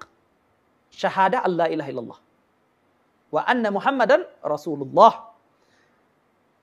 นั่นก็คือหลักการที่ว่าแท้จริงแล้วนะสิ่งแรกที่จะถูกสั่งใช้ให้กระทำขึ้นสิ่งแรกที่ลูกหลานอาดัมที่มนุษย์เนี่ยจะถูกสั่งใช้ให้กระทำขึ้นคืออะไรครับคือการชะฮาดะฮ์ว่าลาอิลาฮะอิลลัลลอฮ์มุฮัมมัดุรรอซูลุลลอฮ์นี่คือวาญิบแรกในศาสนาตามหลักการอิสลามนี่คือวาญิบแรกอืมฟาบิซาลิกะและด้วยกับสิ่งดังกล่าวนั่นเองยาซีรุลกาฟิรมุสลิมันและด้วยกับนะด้วยกับวาญิบแรกอันนั้นคือการชะฮาดะฮ์ทั้งสองเนี่ยนะกาเฟรผู้หนึ่งก็จะกลายมาเป็นมุสลิมได้ด้วยกับชะฮาดะฮ์ทั้งสองวะอิซากานะมุสลิมันวะชะฮิดะอัลลาอิลาฮะอิลลัลลอฮ์วะมาตะอะลาซาลิกและเมื่อคนคนหนึ่งเป็นมุสลิมแล้วและปฏิญาณตนว่าลาอิลาฮะอิลลัลลอฮ์ปฏิญาณแค่อันเดียวนะปฏิญาณแค่อันเดียวเลยหลังจากเป็นมุสลิมแล้วอ่ะแล้วก็ยังเขาเรียกปฏิญาณแค่อันเดียวเนี่ยชาดะที่หนึ่งแค่อันเดียววะมาตะอะลาซาลิกแล้วก็ตายลงในสภาพที่ทันปฏิญาณแค่อันเดียวคือหมายถึงว่าตอนตายเนี่ยปฏิญาณแค่ลาอิลาฮะอิลลัลลอฮ์ไงไม่ได้พูดถึงตอนเข้านะพูดถึงตอนที่จะตายเนี่ยปฏิญาณแค่อันเดียวนะอิบนุตัยมียะห์ก็บอกว่ากรณีเช่นนี้ถือว่ายักฟีก็คือเพียงพอแล้วสำหรับคนคนเขาแต่ยังเพียงพอและสำหรับคนคนนั้นที่จะตายในฐานะที่เป็นมุสลิมเพราะอะไรครับลิเกาลินนบีศ็อลลัลลอฮุอะลัยฮิวะซัลลัมอันเนื่องมาจากคำพูดของท่านนบีหะดีษของท่านนบีได้ระบุไว้ว่ามันกานะ อาคิรุกะลามิฮิมินัดดุนยาลาอิลาฮะอิลลัลลอฮดะคอลัลญันนะห์ท่านนบีบอกว่าใครก็ตามแต่นะที่วาจาสุดท้ายของเขาในโลกดุนยานี้จบลงที่ลาอิลาฮะอิลลัลลอฮนบีพูดแค่ชะฮาดะฮ์ที่หนึ่งจบลงได้คำว่าลาอิลาฮะอิลลัลลอฮดะคอลัลญันนะห์เขาก็ได้เข้าสวรรค์หะดีษนี้กำลังจะบอกว่าคนน่ะอัลลอฮ์คือคนน่ะเมื่อรับอิสลามแล้วเป็นมุสลิมแล้วเป็นมุสลิมด้วยสองชาดะแต่พอตายเนี่ยตายด้วยชาดะเดียวชาดะที่หนึ่งอันนี้รู้กันว่าเขาไม่ได้ไปอิสลามชาดะที่สองอัลลอฮ์ถือเอาเป็นหลักฐานให้เขาเข้าสวรรค์ได้เลยเขาแต่ยังนะเขาแต่ยังอืมอิบนุตัยมียะห์ก็กล่าวต่อไปว่าว่าอินนามะอิกตะฟะบิลาอิลาฮะอิลลัลลอฮลิอันฮะซัลมัยยิตยุกิรุบิอันนะมุฮัมมัดันรอซูลุลลอฮ์วะลัยซะอินดะฮูฟีฮาอิชกาลอิบนุตัยมียะห์อธิบายว่าและแท้จริงแล้วเนี่ยผู้ตายเนี่ยผู้ตายที่กล่าวลาอิลาฮะอิลลัลลอฮ์เมื่อกี้เนี่ยตัวผู้ตายเนี่ยถือว่าเป็นที่เพียงพอแล้วกับการกล่าวว่าลาอิลาฮะอิลลัลลอฮ์เพียงแค่ท่อนเดียวถือว่าพอแล้วส่วนของเขาเนื่องจากผู้ตายคนนี้ยอมรับว่ามุฮัมมัดคือรอซูลุลลอฮ์อยู่ก่อนแล้วนะและณที่เขาในเรื่องของการปฏิญาณตนนั้นจึงไม่มีปัญหาอะไรติดค้างใดๆอีกอันนี้ไปดูนะครับเชคอุซัยมีนได้อ้างคำพูดนี้ของเชคุลอิสลามอิบนุตัยมียะห์มาในการอธิบายหะดีษญิบรีลในอัรบะอีนอันนะวะวียะห์ฉบับที่ผมใช้เนี่ยตรงที่ตรงกับหน้าที่สี่สิบนะครับบทเรียนประการสำคัญเลยที่จะแตกประเด็นตรงนี้อย่างที่ย้ำไปเมื่อกี้ว่าจากหะดีษของท่านอุซามะห์บินเซดเนี่ยสิ่งที่เราได้รับเป็นสาระเลยก็คือวาญิบแรกที่ลูกหลานอาดัมจะต้องทำเวลาใช้คำว่าลูกหลานอาดัมในที่นี้ก็คือทั้งมุสลิมและไม่ใช่มุสลิมนะวาญิบแรกที่ลูกหลานอาดัมถูกสั่งใช้ให้กระทำบนโลกนี้คือลาอิลาฮะอิลลัลลอฮ์มุฮัมมัดุรรอซูลุลลอฮ์คือการปฏิญาณด้วยกับคำกะลิมะห์ทั้งสองเข้าใจยังนี่คือวาญิบแรกอืมนี่คือวาญิบแรกมุสลิมเมื่ออักเกนบาเล็กแล้วสิ่งที่เขาต้องทำก็คือลาอิลาฮะอิลลัลลอฮ์จริงๆพ่อแม่เราสอนให้เรากล่าวลาอิลาฮะอิลลัลลอฮ์ตั้งแต่ยังไม่อักเกนบาเล็กอยู่แล้วเช่นเดียวกันพวกที่เป็นมุชริกีนสิ่งที่เราต้องเรียกร้องจากเขาให้ทำคุณต้องมานะคุณต้องมาทำให้ได้เลยไม่ใช่ปลดแอกไม่ใช่ความเท่าเทียมของสตรีไม่ใช่เศรษฐกิจแต่คือการปลดปล่อยตัวเองจากไฟนรกเอานรกออกจากตัวให้ได้ก็คือลาอิลาฮะอิลลัลลอฮ์มุฮัมมัดุรรอซูลุลลอฮ์นี่คือวาญิบแรกหะดีษของท่านอุซามะห์บินเซดบทนี้เนี่ยขัดแย้งโดยตรงเลยกับจุดยืนของอะห์ลุลกะลามทั้งหมดโดยเฉพาะอย่างยิ่งคืออาชัยเราะห์นิดนึงจะแนะนำหนังสือได้ไหมครับ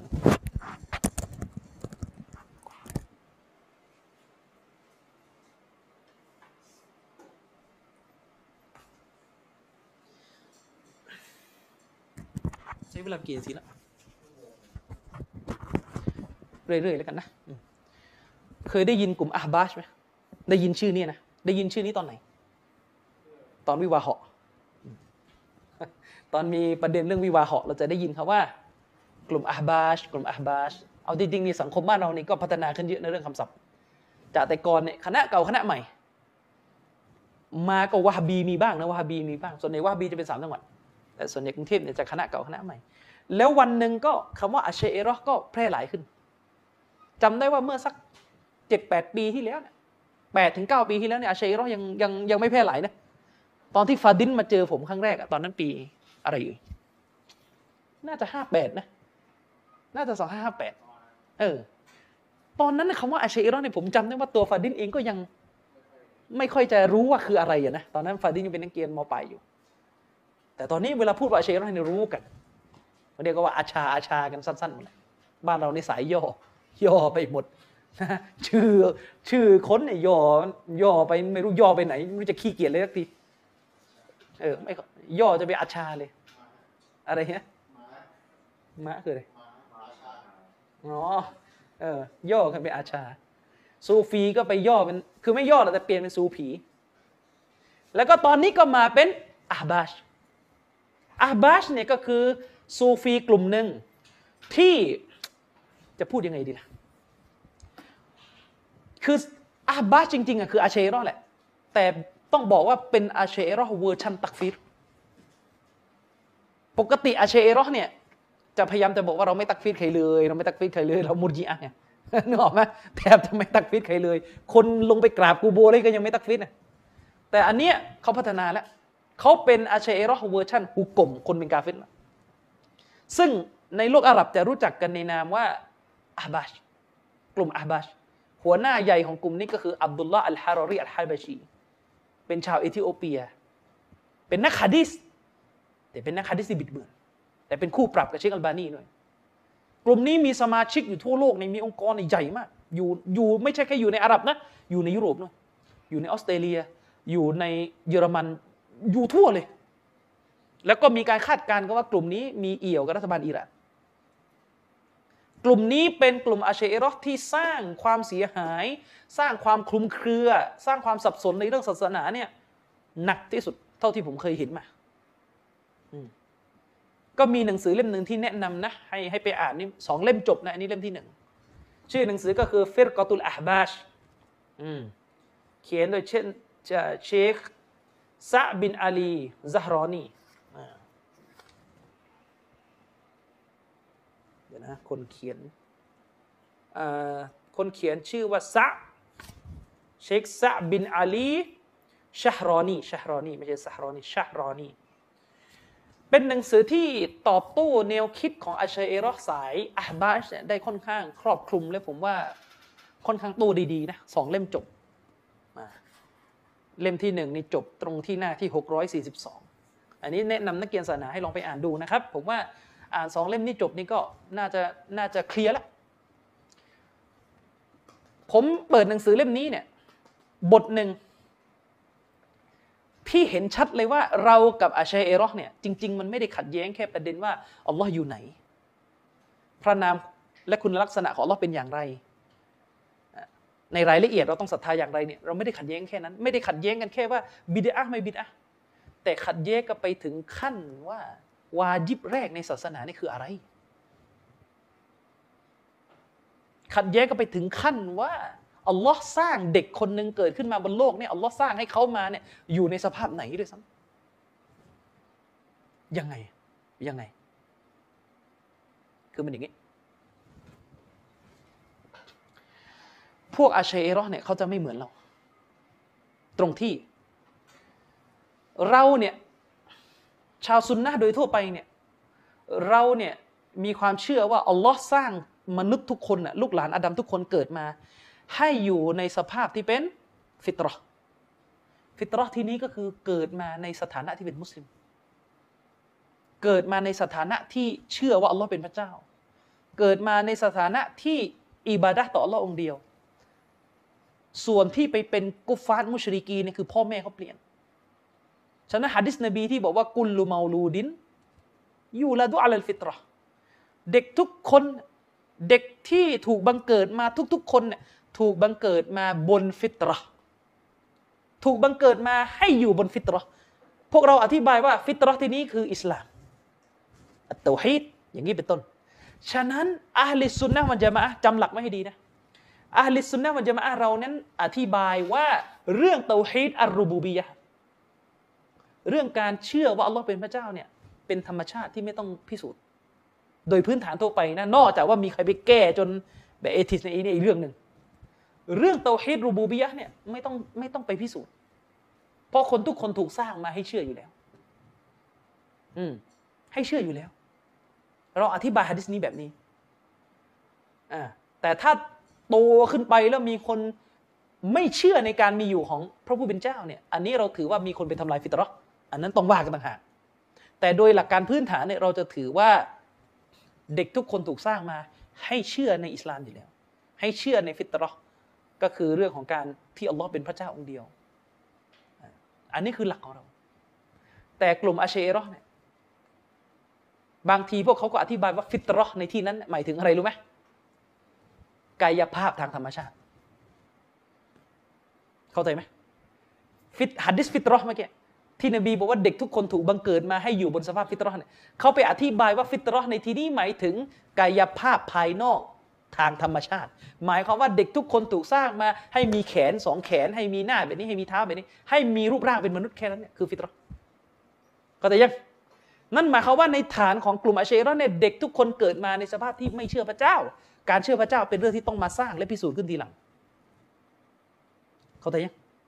อันนี้คือความเข้าใจของพวกเขานะพอเข้าใจยังฉะนั้นเขาเลยไปตีความว่าฟิตเราะห์ตรงนั้นหมายถึงรูปร่างแบบมนุษย์เป็นเรื่องของรูปร่างเป็นเรื่องของการที่ต้องมีกินมีดื่มต้องกินนมแม่อะไรเงี้ยไปอธิบายอย่างนั้นอืมฉะนั้นกลุ่มอาชัยรอจึงถือว่าเรื่องการอีหม่านต่ออัลเลาะห์เรื่องการเชื่อว่าพระเจ้ามีจริงเป็นเรื่องที่เกิดขึ้นหลังจากการปฏิเสธก่อนเข้าใจยังเกิดมาเนี่ยไม่รู้จักพระเจ้าปฏิเสธไปก่อนไม่รู้เรื่องแล้วก็มาสร้างความรู้นี้ขึ้นทีหลังเข้าใจยังเออเข้าใจนะทีนี้พอมันเป็นพอมันเป็นแบบนี้เนี่ยพอมันเป็นแบบนี้เนี่ยพออาชัยรอนี่มีความเข้าใจแบบนี้มันก็จะขัดกันแล้วระหว่างจุดยืนของอะห์ลุสซุนนะห์กับจุดยืนของอาชัยรอว่าอะไรคือวาญิบแรกในศาสนาเข้าใจยัง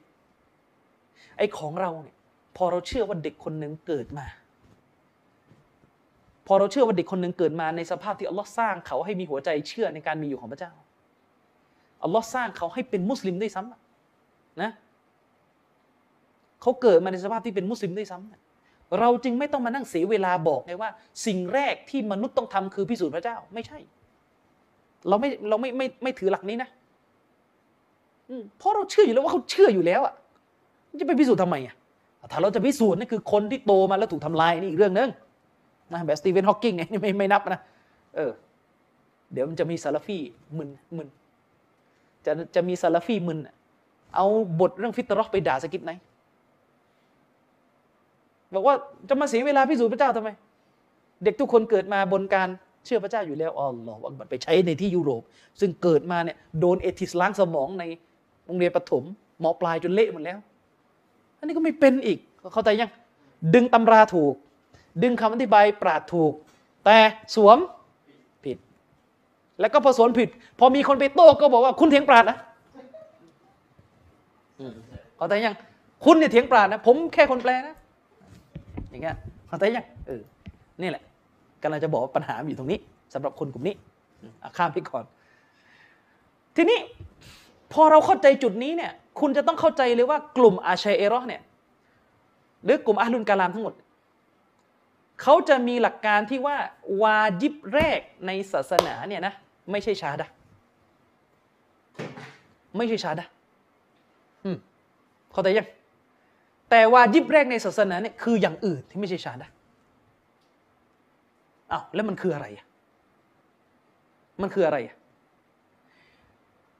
อุลามะท่านหนึ่งอ้างชื่อได้นะ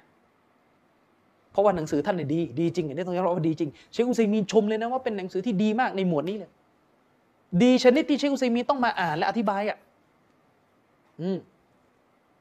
ก็คือดรซัฟรฮาวาลีซัฟรบินอับดุลเราะห์มานอัลฮาวาลีรอฮิมะฮุลลอฮ์เสียชีวิตไปแล้วนะเสียชีวิตไปแล้วบางคนบอกว่าเสียชีวิตก็ยังว่าได้เพราะว่าคอวาริดอ่ะไม่ผมไม่เถียงไม่เถียงว่าเชคอัลบานีฮุกมเองเชคซัฟฟัตเชคอัลบานีฮุกมเองผมแฟร์ๆเลยนะเชคอัลบานีว่าเลยว่าคอริยุลอัสรีเป็นคอวาริดของยุคอันนั้นคือในคำวิจารณ์ของเชคอัลบานีแต่ในคำวิจารณ์ของเชคอุซัยมีนก็คือมีคนถามเชคอุซัยมีนว่าเชคครับเชคซัฟฟัตนี่เป็นคอวาริดไหมเชคอุซัยมีนบอกนะอัมอัลคอวาริจอะลัลบาติลเชคอุซัยมีนบอกว่าใช่สำนวนประมาณนี้นะเขาเป็นคอวาริจคอวาริจแปลว่าผู้โค่นผู้ออกแต่คอวาริจแบบไหนคอวาริจอะลัลบาติลเป็นผู้ที่โค่นความเท็จคือหมายถึงเชคอุซัยมีนชื่นชมเขาไงเพราะว่าสองท่านนี้มีสายสัมพันธ์ที่รู้จักกันส่วนตัวด้วยเชคซัฟัรเนี่ยเสียชีวิตไปแล้วประมาณ สองถึงสาม ปีถูกจับถูกจับโดยรัฐบาลซาอุดีสาเหตุที่ถูกจับเพราะเขียนหนังสือเล่มสุดท้ายในชีวิตชื่อว่าอิสลามกับอารยธรรมตะวันตกเล่มประมาณประมาณขนาดนี้แหละแต่ห้าเล่มจบเล่มประมาณขนาดนี้แต่ห้าเล่มจบทีนี้ปัญหาก็คือตอนที่เขียนเล่มนี้เนี่ยวิจารณ์ซาอุดีเยอะเรื่องนโยบายสองพันยี่สิบเนี่ยก็อย่างที่เห็นนะตอนนี้ก็จัดฮาโลวีนแล้วทีนี้พอตอนที่เขียนเสร็จเนี่ย ตอนที่เขียนเสร็จเนี่ยไฟล์นี่ส่งโรงพิมพ์เรียบร้อยแล้วแหละรัฐบาลรู้ก็เลยไปจับที่บ้านแล้วก็พาไปเก็บไว้ที่โรงพยาบาลเสียชีวิตที่โรงพยาบาลไม่รู้เสียด้วยอะไรก็ไม่ไม่ทราบนะก็ได้มีโอกาสทันคุยกับเด็กไทยคนหนึ่งที่อยู่ที่อุมุลกุรอเด็กไทยคนนี้ทันเรียนกับซาฟาร์ฮาวาลีน่าจะเป็นลูกศิษย์รุ่นสุดท้ายก่อนที่จะโดนจับและเสียชีวิตไปซาฟาร์ฮาวาลีนี่เขามีหนังสือเล่มหนึ่งชื่อว่ามัญฮะจุลอาชัยเราะห์ฟิลอะกีดะห์หนังสือเล่มนี้ดีนะเป็นเล่มที่ดีมัญฮะจุลอาชัยเราะห์ฟิลอะกีดะห์ตามภาษาไปว่าแนวทางของอาชัยเราะห์ในเรื่องอะกีดะห์แล้วก็อุลามะหลายท่านด้วยความที่เล่มนี้มันเขียนดีจริงอุลามะเขาก็เอามาทำการอธิบายขยายความกันต่อซึ่งเชคอะห์มัดบินซาลิมอัลมิสรีเนี่ยก็ได้เอาเล่มนี้มาทำการอธิบายต่อและพิมพ์ลงในชื่อว่าอัตตะลีกอตอัลมุฟีดะห์อะลาริซาละห์มันฮะจุลอาชัยเราะห์อะลาริซาละห์มันฮะจุลอาชัยเราะห์ฟิลฟิลอะกีดะห์ลิลอุสตาดอัดด็อกตอร์ซะฟัดบินอับดุลเราะห์มานอัลฮาวาลีในหน้าที่เก้าสิบถึงเก้าสิบเอ็ดเนี่ยด็อกเตอร์ซาฟัดฮาวาลีเนี่ยเขาบอกว่าในกลุ่มอาชัยเราะห์กันเองเนี่ยก็ขัดแย้งกันนะว่าวาญิบแรกในศาสนานี่คืออะไรอืมบางบางคนของอาชัยเราะห์บอกว่าวาญิบแรกในศาสนาเนี่ยดูนะความดอลาละห์อัลลอฮ์วาญิบแรกในศาสนาคืออัชชักคือการสงสัยอัลลอฮ์นะอูซบิลลาห์วาญิบแรกในศาสนาคือต้องสงสัยในสิ่งที่ศาสนาสอนและค่อยไปพิสูจน์นี่ดูคือพูดง่ายๆว่ามุรตัดก่อนทีนึงแล้วก็ไปพิสูจน์เข้าใจยังไม่ต้องเชื่อก่อนสงสัยก่อนอย่าไปเชื่อสงสัยก่อนแล้วค่อยไปพิสูจน์กันทีหลังด้วยกระบวนการความรู้อะไรก็ตามแต่นั่นคือวาญิบแรกในศาสนานี่กลุ่มนึงเนี่ยเชโรคุณคุณได้คุณได้คุณได้บทเรียนอะไรจากจุดยืนของอาชัยเราะห์กลุ่มเนี่ยที่บอกว่าวาญิบแรกในศาสนาคือสงสัยก่อนนะคุณได้บทเรียนอะไรลองวิเคราะห์สิเราจะได้บทเรียนอะไรจากอันเนี้ยผมก็วิเคราะห์ไม่ออกหรอกจนกระทั่งไปเจอท่านอัลลามะห์อัลมุฮัดดิษต้องใส่ตำแหน่งให้เยอะหน่อยนะให้เกียรติผมว่าให้เกียรติท่านจริงๆแหละท่านอัลลามะห์อัลมุฮัดดิษอัลอิมามอัจญะรวะตะอ์ดีลฟีฮาซะซะมานนะอัลมุจาฮิดเชครอบีอ์บินฮาดีอัลมัดคอลีฮะฟิซะฮุลลอฮ์พอใจยังอ่ะเดี๋ยวอย่างงู้อย่างงี้อีกเอออันนี้คือพูดจริงๆว่าฐานะของท่านเป็นอย่างนั้นจริงๆนะนี่ไม่ได้ไม่ได้ไม่ได้ไม่ได้ไม่ได้พูดเอ่อเค้าเรียกกวนนะอันนี้ฐานะท่านเป็นอย่างนั้นจริงเป็นอัลลามะห์เป็นมุฮัดดิษเชครอบีนี่เก่งหะดีษมากแล้วก็เป็นอิมามญะรวะตะอ์ดีลผมไม่ปฏิเสธเลยท่านเป็นหนึ่งในคนที่มีความรู้ในสภาพของบุคคลในยุคสมัยปัจจุบันว่าใครเพี้ยนใครไม่เพี้ยนแต่การที่เราบอกว่าท่านเป็นผู้แบกธงญะรวะตะอ์ดีลมันก็ไม่ได้หมายว่าท่านวิจารณ์ถูกทุกคนถ้าอย่างนั้นนะยะฮยาบินมาอีนวิจารณ์ถูกทุกคนไหมล่ะอืมแล้วมีรายงานมาไม่ใช่เหรออิหม่ามยะฮยาบินมาอีนในยุคซะลัฟเป็นอิหม่ามญะรวะตะอ์ดีลใช่ไหมล่ะเป็นอิหม่ามญะรวะตะอ์ดีลเป็นอิหม่ามที่วิจารณ์ผู้รายงานแต่มีรายงานสืบทอดมาว่าอิหม่ามยะฮยาบินมาอีนเคยวิจารณ์อิหม่ามชาฟิอีว่าเป็นรอฟิฎอห์เราเอาไหมล่ะเข้าใจยังฟาดินเข้าใจยังญัรมุฟัสซัรแต่ก็ไม่ใช่มุตลักนะที่บอกว่าเราต้องเอาญัรมุฟัสซัรการวิจารณ์ที่ลงรายละเอียดเหนือการรับรองของคนอื่นก็ไม่ทุกกรณีไงแม้กระทั่งเชครอบีอะห์ก็ไม่ได้ทำแบบนี้ทุกกรณีเช่นท่านอิหม่ามมาวารดีอิหม่ามอัซซะฮะบีบอกว่ามาวารดีนี่เป็นมุอ์ตะซิละห์แต่เชครอบีอะห์ไปแย้งบอกไม่ใช่เขายังไม่ถึงขั้นจะเป็นมุอ์ตะซิละห์เห็นไหมอิหม่ามซะฮะบีตับดียะมาวารดีแล้วแต่เชครอบีก็แก้ให้และแม้กระทั่งเชคซะฟัดฮาวาลีเองไปดูทั้งทั้งเชคฮะลาบีถามนะเชคอัลบานีครูของเราเนี่ยครูกลมซะฟัดฮาวาลีว่าเป็นคอวาริดแห่งยุคยี่สิบปีเต็มๆแล้วแต่ฉันยังไม่เคยเห็นเชครอบีจะพูดตรงๆเลยว่าซะฟัดฮาวาลีหลงเพราะบทความที่เชครอบีเขียนโต้เชคซะฟัดฮาวาลีว่ามีข้อผิดพลาดเนี่ยเชคโรเบียไม่พูดไม่ได้พูดเลยนะว่าเขาดอลาละออกจากอะลีซุนนะแถมยังชมด้วยว่าเขามีผลงานที่ปกป้องซุนนะมาก็ไม่น้อยแต่ว่าไอ้ส่วนผิดก็ต้องท้วงเห็นไหมก็เหมือนกันน่ะเวลาท่านอื่นเขามีมาตรฐานแบบนี้ แต่ไม่ตรงกับเชคโรเบียเราก็ต้องรู้จักใจกว้างบ้างไม่ใช่ว่ามองว่าคนเดียวทำได้คือเชคโรเบียอย่างยกตัวอย่างง่ายๆเชคอับดุลอาซีซอัลรอจิฮีฮาฟิซะฮุลลอฮ์ถูกถามทางโทรศัพท์แต่ไฟเสียงไม่รู้อยู่ไหนแล้วผมไม่ทันเซฟนะถูกถามทางโทรศัพท์บอกเชคครับคนน่ะมันพูดกันเยอะเหลือเกินว่าเชคบักอบูเซดเชคอับดุลลอฮ์บินอับดุลเราะห์มานบินจิบรีนแล้วก็เชคฮามุดอุกลาบชัยบีเนี่ยสามคนนี่ดอลาละสามคนเนี่ยหลงโดยเฉพาะเชคชูไอบีเนี่ยคอวาริจอย่างเงี้ยเชครอจีฮีบอกว่าอย่าคนเหล่านี้เป็นอุลามะเขาเสียชีวิตไปแล้วไปพูดถึงคนตายอย่างนี้ได้ยังไงเด็กคนนั้นก็ถามอีกว่าแล้วตกลงสามคนเนี่ยหลงไหมหมายถึงว่าเป็นมุบตะเดียเป็นพวกบิดอะห์ไหมเชครอจีฮีก็บอกไม่ใช่อุลามะมีผิดมีถูกกันทุกคนจบจบโทรศัพท์แค่นั้นนึกออกไหมเออเชครอบีบินฮาดีอัลมัดคอลีฮะฟิซะฮุลลอฮ์ในหนังสือที่ท่านเขียนตอบโต้อับดุลเราะห์มานบินอับดุลคอลิกอับดุลเราะห์มานบินอับดุลคอลิกคนนี้แหละอาจารย์ของสักคนที่อยู่ที่ไทยเนี่ย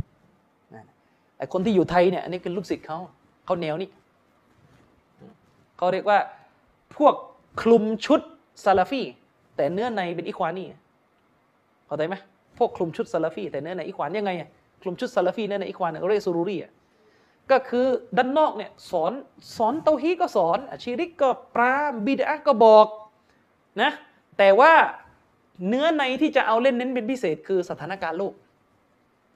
เวลาเข้าหมวดการเมืองปุ๊บเป็นอีกแบบนึงเลยอันนี้เราเรียกกันว่าซูรูรีดูดีๆนะอันนี้เรียกซูรูรีแม้กระทั่งผมเองก็โดนด้วยเป็นซูรูรีนะมีคนอินโดคนหนึ่งไม่รู้เป็นใครผมก็ไม่รู้จักชื่ออบูฮับซ์อืมนะจริงๆจะเรียกว่าอบูฟิตนะฮะเอาเอารูปผมอะนะขึ้นไปโพสต์บึ้งหน้าเฟซบุ๊ก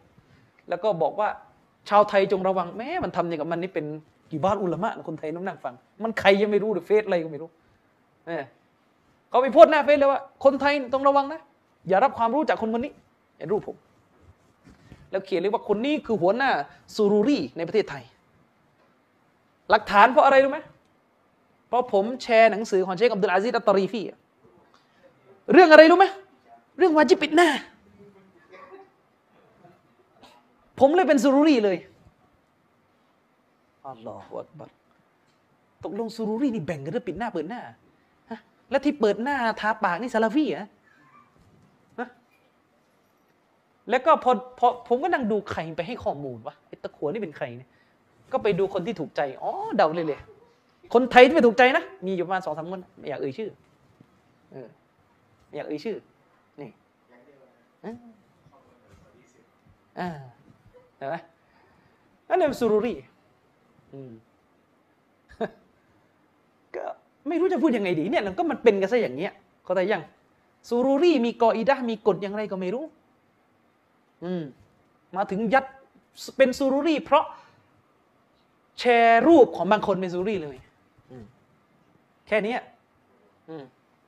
เป็นซูรูรีเพราะแชร์รูปของบางคนผมถึงบอกนะใครไปเรียนนาฮูเนี่ยไปเรียนไวยากรณ์อาหรับนะจากมัตตันอัลฟียะห์ของอิบนุมาลิกระวังจะเป็นซูฟีระวังจะเป็นอาชัยรอเพราะคนที่แต่งเนี่ยก็คือรู้กันว่าไม่ใช่ซาลาฟีแต่แรกแล้วเออ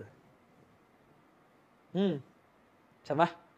เออผมยังสงสัยอยู่ด้วยซ้ำไปมาในอารีฟเนี่ยไปเอาบทความของนักวิทย์คริสเตียนที่โตดาวินไม่รู้จะเป็นจะกลายเป็นคริสต์ต่อหรือเปล่านะนึกออกไหมบางปียากกับอารีฟไปยกเจมทัวร์เนี่ยเดี๋ยวเรามังโดนข้อหาพวกคริสเตียนแทรกเข้ามาในหมู่มุสลิมน่ากลัวถ้าพูดอย่างนั้นกูกลมคนเป็นกาเฟตน่ะสิเออกลับไปที่ประเด็นเชคโรเบียบอกว่าฟังให้ดีนะการที่อาชัยเราะห์กลุ่มหนึ่งในอดีตมีทัศนะว่าเราอะต้องสงสัยอะไรก่อนแล้วก็ค่อยเชื่อทีหลังหมายดีนะสงสัยก่อนสิ่งที่ศาสนาสอนสิ่งที่ศาสนาปลูกฝังมาเนี่ยไม่ต้องเชื่อก่อนสงสัยก่อนแล้วก็ไปพิสูจน์พิสูจน์ทีหลังเชคโรเบียบอกว่าไอ้ process เนี่ยไอ้กระบวนการอันเนี้ยคือกระบวนการเดียวกันกับที่ liberal ทุกวันนี้เป็นอยู่เข้าใจยังมันคือกระบวนการเดียวกันกับที่ liberal หรือพวกวิจารณ์พวกประจักษ์นิยมเป็นกันอยู่เข้าใจยัง สิ่งหนึ่งที่เชครูเบียต้องการจะบอกก็คือว่าแสดงว่าไอ้คำเรียกร้องที่บอกว่าสังคมมุสลิมชอบสอนให้เชื่อโดยไม่ตั้งคำถามเราต้องตั้งคำถามก่อนแล้วค่อยเชื่อมันไม่ใช่ของใหม่นะความคิดนี้มันไม่ใช่การนำพาสังคมอิสลามออกจากยุคกลางไปสู่ยุคใหม่หรอกนะ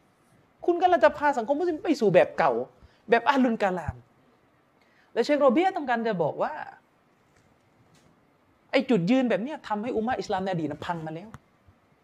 เพราะเมื่อใดที่เปิดประตูว่าให้สงสัยก่อนแล้วค่อยพิสูจน์นำไปสู่การแตกแยกถกเถียงกันจนไม่ได้ทำอะไรเลยจนไม่มีใครจะไปจิฮาดเอามงกุฎเข้าใจยัง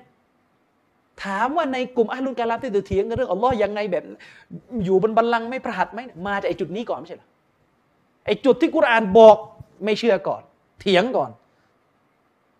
มวยคู่ที่หนึ่งเข้ามาไอ้คนที่หนึ่งเข้ามาเถียงไอ้ที่สองเข้ามาเถียงไอ้ที่สามเข้ามาเถียงเถียงกันเป็นสิบคนทีนี้พังหมดอุมมะห์ไม่ได้ข้อสรุปเข้าใจยังฉะนั้นสิ่งนี้เป็นสิ่งที่บ่งชี้ว่าการสงสัยและตั้งคำถามก่อนและค่อยเชื่อเนี่ยไม่เสมอไปว่ากระบวนการแบบนี้นำไปสู่ความเจริญก้าวหน้าและการค้นคว้าหรอกนำไปสู่การถดถอยก็ได้ถ้าเรายะกีนและอีหม่านว่าสิ่งที่อัลลอฮ์บอกให้เชื่อเนี่ยคือคำตอบที่สัจธรรมที่สุดแล้วต่อให้ไปศึกษามาก่อนก็ได้คำตอบนี้สังคมมุสลิมจะไม่เสียเวลาอีกและมันจะเดินหน้านึกออกไหมฉะนั้นสิ่งที่ทำให้สังคมมุสลิมล้าหลังมันไม่ใช่เรื่องที่ว่าเราไม่เราไม่สงสัยนะไม่ใช่ประเด็นนี้แต่เพราะอาจจะความอ่อนแอของมุสลิมเรื่องอื่นก็ต้องไปดูกันเรื่องไหนกันต่ออืมตรรกะไม่ผ่านหรือเปล่าใช้อารมณ์กันหรือเปล่า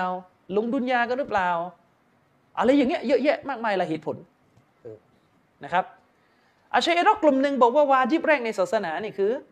สงสัยนะอูซุบิลลาห์กลุ่มที่สองบอกว่าไม่ใช่อันนี้น่าจะเป็นกลุ่มใหญ่เลยเขาบอกว่าวาญิบแรกในศาสนาเนี่ยคือนะซอรนะซอรนะซอรตามภาษาแปลว่ามองมองอะไรอะอาชัยรอบอกว่าสิ่งแรกที่มุสลิมจะต้องกระทำนะในฐานะที่เป็นมุสลิมเมื่อเมื่ออักเกนบาเล็กแล้วเนี่ยสิ่งแรกที่ต้องกระทำก็คือนะซอรนะซอรก็คือการมองไปยังสิ่งถูกสร้างมองไปยังมัคลุกมองจนกระทั่งรู้แล้วว่าไอ้มัคลุกตัวนี้หรือจักรวาลอันนี้มีจุดเริ่มต้นมอดัสเป็นมอดัสมีจุดเริ่มต้นเข้าใจว่ามีจุดเริ่มต้นนะมีจุดเริ่มต้นของตัวตนมันเป็นมอดัสเป็นสิ่งที่มีจุดกำเนิดมีจุดเริ่มต้นและเมื่อหาหลักได้แล้วว่ามันมีจุดเริ่มต้นก็ต้องใช้ไอ้การที่มันมีจุดเริ่มต้นเนี่ยนะเป็นขั้นตอนไปสู่ไปสู่การพิสูจน์การมีอยู่จริงของพระเจ้าด้วยกระบวนการของอิลมุลกะลามยังไงอ่ะก็คือเช่นยกตัวอย่างเขากำลังจะบอกวาญิบแรกในศาสนาเนี่ยคืออันนี้คือการที่คนคนหนึ่งเมื่ออักเกนบัลเล็กแล้วเนี่ยมองไปที่ท้องฟ้ามองไปที่จักรวาลแล้วก็พอมองไปเนี่ยมองวิเคราะห์แล้วแต่นะจากกระบวนการอะไรก็ตามแต่ศึกษาวิเคราะห์ไปยังจักรวาลจนกระทั่งรู้แล้วว่าจักรวาลเนี่ยมันไม่มีมาก่อนนะแล้วมันก็มีคือมันมีจุดเริ่มต้น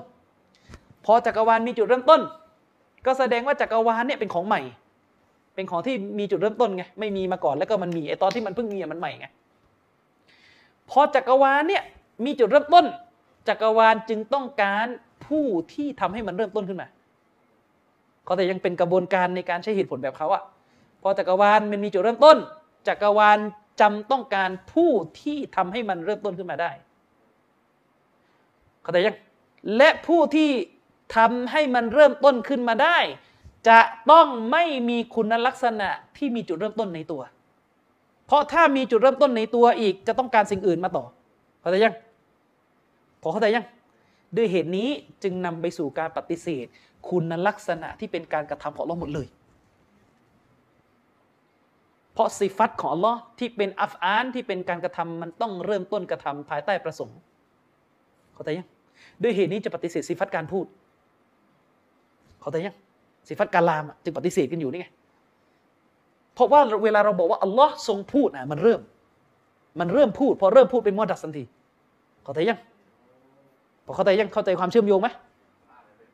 อะไรนะกุรอานต้องเป็นมัคลุกไงเข้าใจยังเวลาเขาบอกว่ากุรอานเป็นมัคลุกไม่ใช่อยู่ดีๆมาบอกนะมันมีอะไรอยู่เป็นฐานอยู่ฉะนั้นอาชัยรอจึงถือว่าพระเจ้าจะต้องไม่มีสิ่งที่เรียกว่าอารอด อาหรับก็คือลักษณะอะไรบางอย่างที่มันไม่ดำรงอยู่ด้วยตัวเองแต่ต้องไปเกาะสิ่งอื่นเช่นความรักความรักนี่เป็นเขาเรียกเหมือนกิริยามันมันไม่มันไม่ดำรงอยู่ด้วยตัวเองไงมันจะต้องความรักจะมีอยู่ได้ต้องไปเกาะอยู่ในตัวตนของสิ่งหนึ่งอย่างมนุษย์เราความรักเนี่ยเป็นกิริยาของเรามันจะมีตัวตนอยู่จริงคือมันต้องมาอยู่ที่ตัวเราไงอยู่ที่องคาพยพอยู่ที่ร่างกายของเรานึกออกไหมไอความรักเนี่ยเป็นอาหรับอย่างหนึ่งฉะนั้นอะไรที่เป็นอาหรับนะที่อัลลอฮ์เนี่ยไม่ได้เขาทำยังจึงปฏิเสธพระหัตถ์ไงปฏิเสธพระพักไงปฏิเสธพระดำรัสปฏิเสธหมดเกลี้ยงเนี่ยเพราะว่าเป็นอาหรับเหลือแต่ซาตเขาทำยังพอเขาทำยังเหลือแต่ซาตเหลือแต่ซีฟัตเจ็ดเหลือความรู้อย่างเงี้ยเหลืออำนาจอย่างเงี้ยนึกออกไหมอะไรแบบเนี้ยซึ่งจริงๆอำนาจนะถ้าจะมองเป็นอาหรับก็มองได้ด้วยเหตุนี้ยะมียะซึ่งเป็นลูกพี่เดิมอ่ะจึงบอกว่าอัลลอฮ์มีแต่ซาตอย่างเดียวไม่มีสิฟัตเลยเพราะทุกสิฟัตเป็นอาหรับหมดเข้าใจยังทีนี้อัชอะอิเราะห์เนี่ยบอกว่าอาหรับในทัศนะของอัชอะอิเราะห์ก็คือสิ่งที่มันนับการเริ่มต้นได้ด้วยเหตุนี้อัชอะอิเราะห์เนี่ยจึงปฏิเสธคุณลักษณะการกระทำของอัลลอฮ์ออกไปหมดเลยอะห์ลิสซุนนะห์เราบอกว่าสิฟัตที่เป็นฟิอะลียะห์เนี่ยคุณลักษณะที่เป็นการกระทำของพระเจ้าเนี่ยอยู่ภายใต้ประสงค์ของพระองค์อีกทีอัลลอฮ์ประสงค์ที่จะพูดพระองค์ก็พูด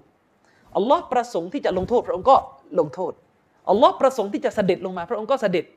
ลงมาเนี่ยไม่เอาหมดเลยเข้าใจยังเพราะมันเป็น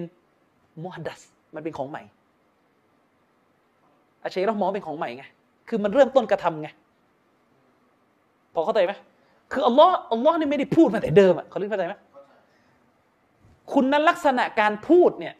ความสามารถในการพูดอัลลอฮ์มีมาแต่เดิมแต่พระองค์จะพูดตอนไหนพระองค์จะประทานกุรอานพระองค์พูดเมื่อพระองค์จะประทานให้ท่านนบีพอมันมีการเริ่มพูดเนี่ยไม่เอาเลยเข้าใจยังเพราะมันถือว่ามันมีจุดเริ่มต้นพอมันมีจุดเริ่มต้นมันคล้ายกับจักรวาลตามไม่ทันนะ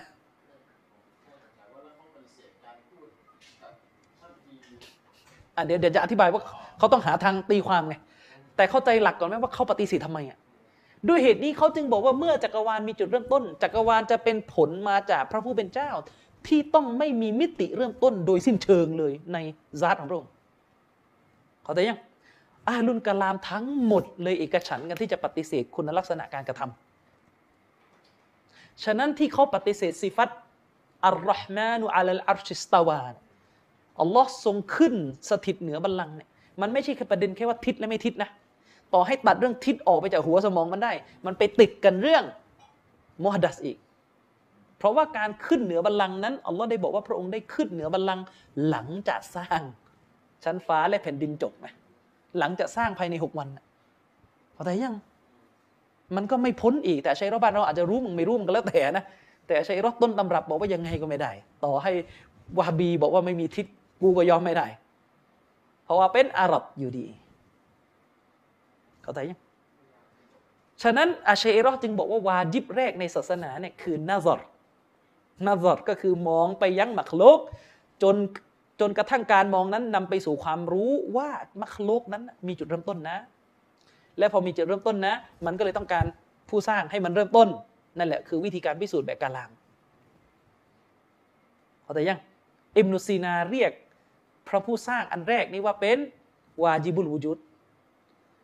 ผู้ซึ่งมีอยู่ด้วยสภาวะวาญิบเข้าใจยังผู้ซึ่งมีอยู่ด้วยสภาวะวาญิบคืออัลลอฮ์เนี่ยมีอยู่ด้วยสภาวะวาญิบเพราะถ้าไม่มีอัลลอฮ์จักรวาลจะเกิดไม่ได้เข้าใจยังอืมอะไรแบบนี้คือมันเหมือนจะมีส่วนถูกแต่มันก็มีของเท็จผสมไอ้ของเท็จอันนั้นก็คือสิฟัตที่มันปฏิเสธการการที่มีสิฟัตการกระทำทั้งหมดทีนี้พอมันปฏิเสธอย่างเงี้ยมันก็เลยมาเจอทางตันที่ว่าแล้วอัลลอฮ์มีสิฟัตสร้างไหมนี่จะตายแล้วเนี่ยเข้าใจยังอัลลอฮ์มีสิฟัตสร้างไหมหรือจะบอกว่าอัลลอฮ์สร้างตลอดแล้วถ้าสร้างตลอดแล้วจะบอกได้ยังไงว่ามัคลุกแรกคืออารัชเข้าใจยังเออหรือจะบอกว่าอัลลอฮ์สร้างแต่เดิมถ้าบอกอัลลอฮ์สร้างแต่เดิมอารัชก็ก็ดีมีดังเดิมอีกทีนี้ก็ไปกันใหญ่อีกแล้วจะเอายังไงพวกมอตะซิละห์เนี่ยคนอย่างอิบนุซีนา คนอย่างพวกมอตะซิละห์เลยหาทางออกด้วยการบอกว่าอัลอาลัมจักรวาลทั้งมวลมีมาแต่เดิมไหมเกมเลยมันก็ยอมลงเหวไปอย่างนั้นอ่ะเข้าใจยังเลยบอกว่ามีมาแต่เดิมไงซึ่งอันนี้อิบนุตัยมียะห์ก็โตดีนะแกบอกว่ามันจะมีมาแต่เดิมได้ยังไงในเมื่อภายในจักรวาลเนี่ยมีสภาวะมุฮดัสให้เห็นอยู่ก็คือมีการเปลี่ยนมีการผันแปรของความเป็นไปในจักรวาลมีการเปลี่ยนแปลงซึ่งเรียกว่าเป็นตะกอยยุดคือสภาวะเปลี่ยนซึ่งเป็นการเริ่มต้นอยู่แล้วมันก็เป็นสิ่งที่พิสูจน์ตามปรัชญาของพวกเองว่าจักรวาลมีไม่ใช่มีมาแต่เดิมตามทันใช่ไหมเนี่ยวันนี้เหมือนเรียนวิชาปรัชญาแล้วเนี่ยอืมได้นะเออเข้าใจยังอิบนุตัยมียะห์ก็โต้ไงการที่ในจักรวาลมีความผกผันเปลี่ยนแปลงทางธรรมชาติน่ะนั่นแหละมันคือสิ่งที่บ่งชี้ว่าจักรวาลไม่ดีมีมาแต่ดั้งเดิมจบแล้วอืมทีนี้ไอ้โอเคไอ้พวกไอ้พวกเอ่ออิบนุซีนาไอ้พวกไอ้ฟารอบีนั้นจบไปแล้วไอ้พวกนี้ก็คือปล่อยบ้าไปก็คือถ้ามันยังเชื่อเรื่องว่าจักรวาลมีมาแต่เดิมอีกนะก็ว่าไปแต่ว่าปัญหาคืออะไรหรอจะเอายังไงดีอืม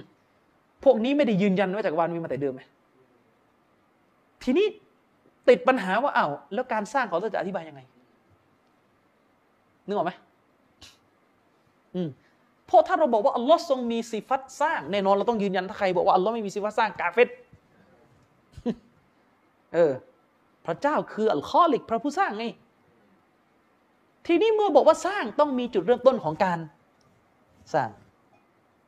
อาดัมอัลลอฮ์สร้างก่อนไม่มีอาดัมก็คือยังไม่ได้สร้างอาดัมอ่ะแล้วพระองค์ก็มาประสงค์ที่จะสร้างก็สร้างเข้าใจยังปัญหาก็คือจะอธิบายยังไงอ่ะ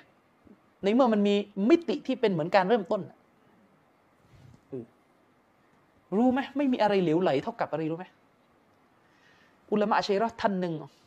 นะกอฟารัลลอฮุละฮ์ขออัลเลาะห์อภัยโทษให้แก่ท่านนะอุลามะอัชอะรีท่านหนึ่งบอกว่าการสร้างของอัลลอฮ์กับการไม่สร้างเหมือนกันเลยนะอูซุบิลลาฮ์อัลลอฮฺบัดพูดอะไรออกมาอืมแท้จริงแล้วการสร้างของอัลลอฮ์กับการไม่สร้างของอัลลอฮ์นั้นเท่ากันเลยเป็นสิ่งเดียวกันนี่ผมฟังของจื้อหรืออะไรอยู่ปะเนี่ยเออเข้าใจไหมเขากำลังจะบอกว่าเราอะยืนยันสิฟัตสร้างของอัลลอฮ์เพราะกุรอานพูดไงเราก็เลยต้องยืนยันคำว่าอัลลอฮ์สร้าง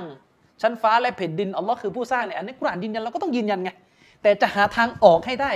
ตามที่ตัวเองเชื่อเขาก็เลยต้องการจะบอกว่าไอการไม่สร้างไอการไม่สร้างในความหมายที่ว่าไม่ไม่ไม่เริ่มต้นทำอ่ะเข้าใจยังเข้าใจยังไอการไม่สร้างน่ะไอการไม่สร้างที่นี่คือไม่สร้างในความหมายที่ว่าไม่เริ่มต้นทำอ่ะแต่ให้มีเลยอ่ะนึกออกไหมกับสร้างที่กุรอานบอกอะไรอันเดียวกันเลยเขาแต่ยังกำลังจะบอกว่าอัลลอฮ์ได้ทรงสร้างแบบแบบไม่เริ่มต้นน่ะก็ไม่รู้ไงคืออะไรก็นี่ก็มึนอยู่นี่ไงเออก็มึนอยู่เนี่ยก็มึนมาหลายปีแล้วเนี่ยก็ก็ไม่รู้ไงคือเขาบอกว่าคือเขากำลังจะบอกเราว่าอัลลอฮ์เนี่ยทรงสร้างสร้างแน่นอนเพราะกุรอานบอกอัลลอฮ์สร้างแต่การสร้างของพระองค์นั้นเป็นการสร้างแบบที่ไม่เป็นมุฮัดดัสก็คือไม่มีจุดเริ่มต้นของการสร้างทีนี้มันก็จะเกิดการถามว่าแบบไหนวะคือไอการสร้างแบบไม่มีจุดเริ่มต้นของการสร้างเนี่ยมันก็มันก็เหมือนไม่สร้างเลยไงคือคือมันคืออันเดียวกันกับการไม่สร้างอ่ะเพราะการไม่สร้างคือไม่เริ่มอะไรเลยนั่นแหละการสร้างกับไม่สร้างเลยสิ่งเดียวกันแต่ว่ามันมีขึ้นมาเข้าใจยังนี่แหละที่อิบนุตัยมียะห์บอกว่าสติปัญญามันตีหมดแล้วมันพังหมดแล้วเข้าใจยังคือมักลุกมีขึ้นมาด้วยกับการไม่สร้างที่แปลว่าการสร้างนั่นแหละปรัชญาของอาเชรอเข้าใจยังคือไม่เข้าใจแน่นอนมันไม่เข้าใจเพราะมันไปไม่ได้คือมันมันตันแล้วอ่ะเข้าใจยังคือมันตันแล้วนี่คือปรัชญาที่เป็นเท็จอืมเข้าใจยังคือคือมันอย่างนี้เขาเข้าใจที่จะสื่อใช่ไหมเขากำลังจะบอกว่าไอการไม่สร้างเนี่ยมันคือการที่ไม่มีจุดเริ่มต้นไงเวลาเราบอกว่าไม่สร้างอ่ะในคำว่าไม่สร้างมันแปลว่าไม่มีเริ่มต้นอะไรเลยอ่ะอันนั้นแหละใช้เราจะเอาอันนี้แต่ต้องการจะให้มันมีมักลุกออกมาไงเขาแต่ยังเพราะเรายืนยันว่าการสร้างนี่แปลว่าการที่มันมีมันทำให้เกิดมักลุกขึ้นน่ะนั่นคือความหมายของการสร้างก็เลยจะเอาไอ้การไม่มีจุดเริ่มต้นที่อยู่ในไม่สร้างกับการมีมักลุกเกิดขึ้นที่อยู่ในคำว่าสร้างเอาเป็นอันเดียวกันให้ได้เพื่อจะรักษาจะรักษากฎที่ว่าอัลลอฮ์ต้องไม่มีจุดเริ่มต้น ของการกระทำกับรักษาการสร้างที่หมายถึงการทำให้มรรคโลกเกิดขึ้นให้มาอยู่ด้วยกันฉะนั้นจึงหมายถึงว่าอัลลอฮ์ได้สร้างด้วยกระบวนการแบบไม่สร้างมีหนังสือเล่มหนึ่งผมจำชื่อไม่ได้แต่เป็นอุลามะที่เรารู้จักชื่อกันดีเป็นอุลามะซุนนะห์นี่แหละหมายถึงเป็นอุลามะอะลิซุนนะห์แต่เป็นสายเชอะห์ก็ไม่นึกเลยว่าอุลามะท่านนั้นจะพูดอะไรแบบนี้ได้นะนี่เป็นเหตุผลที่อิมตัยมียะห์บอกว่าโอ้โหอิลมุลกะลามนี่คือทำอุลามะหลายคนเสียคนเลยเสียเลยนั่นแหละผมไม่อยากเอ่ยชื่อนะไม่อยากเอ่ยชื่อเพราะว่าไม่มีประโยชน์ที่จะเอ่ยชื่ออุลามะเหล่านั้นไปแล้ว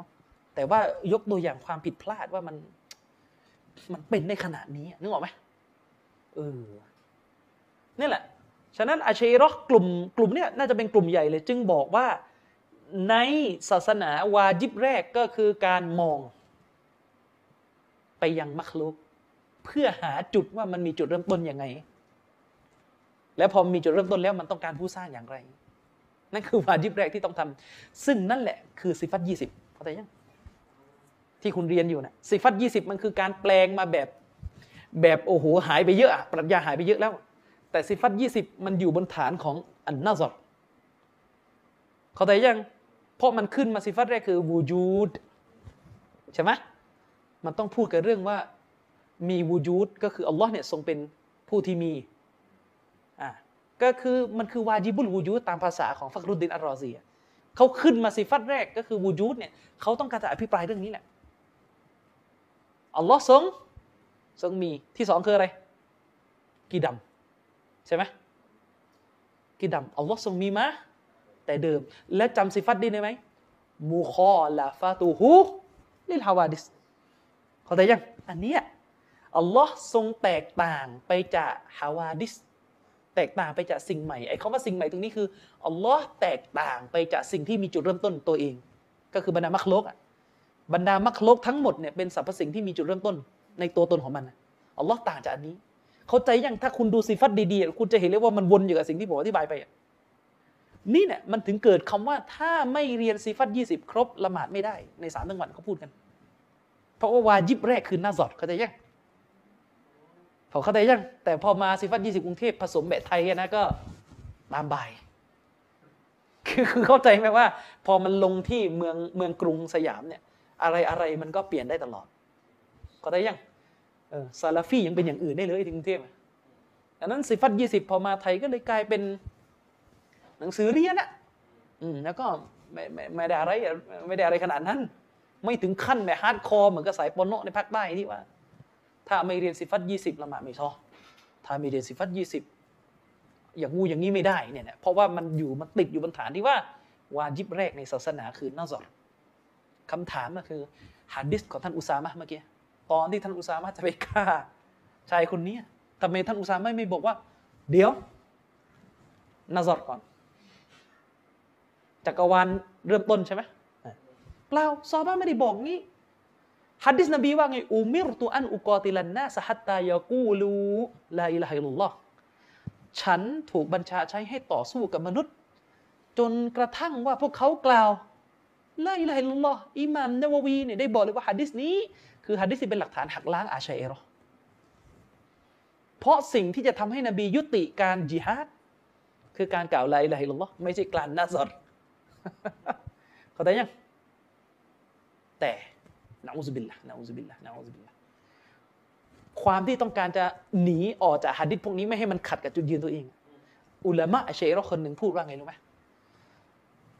เขาบอกว่าที่นบีไม่ใช้กระบวนการสอนศาสนาแบบอิลมุลกะลามนาซรในยุคของท่านเพราะชาวอาหรับในยุคนั้นไม่มีความสามารถพอที่จะเรียนอิลมูพวกนี้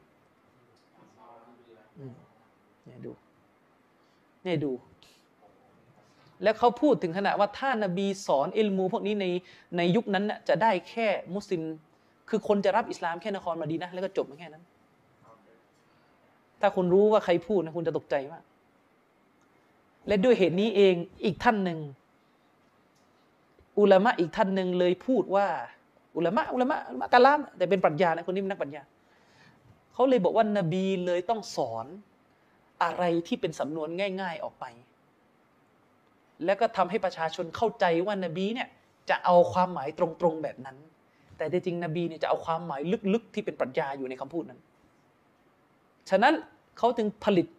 คำพูดที่เลวร้ายมากหรือที่ใจไม่บอกคือเขาบอกว่านบีจึงต้องสอนศาสนาด้วยการโกหกเพื่อมัสลาฮะในการด่าวะนะอูซบิลลาห์คือการโกหกในที่นี้คืออะไรอ่ะคือนบีพูดอะไรออกไปเนี่ยเนื้อหาเนี่ยมันคนฟังปุ๊บจะเอาตรงๆแล้วนบีก็เขาเรียกว่าจงเขาเรียกว่านบีก็มีเจตนาให้คนเนี่ยจะเอาความหมายตรงๆกันนะทั้งๆ ท, ที่ในใจนบีรู้ว่าความหมายที่แท้จริงที่เป็นจะทำไม่ใช่ความหมายตรงตัวของตัวบทนั้นจึงตกสภาพว่านบีจึงต้องโกหกเพื่อให้คนมารับอิสลามเพราะว่าสิ่งที่เป็นสัจธรรมจริงๆเนี่ยมันเป็นปรัชญาขั้นสูงที่ชาวบ้านเข้าไม่ถึงนะอูซุบิลลาห์คนที่พูดนี่อยู่สเปนเดาได้ใช่ไหมผมหมายถึงใครไม่นึกเลยว่าจะพูดแบบนี้ออกมาไอ้มุตัยมียะห์ยืนยันเลยไปดูเล่มที่หนึ่งของดัรอะตะอารุดเขาจึงบอกว่าศาสนาเราตัวบทมันมีนอกมีในมันมีซอฮิรกับบาตินไอ้ตัวบทตัวบทหนึ่งเนี่ยมีสารที่เป็นสารด้านนอกกับสารที่เป็นสารด้านในสารด้านนอกคือความหมายผิวๆที่ชาวบ้านฟังแล้วเอาตามนั้นเลย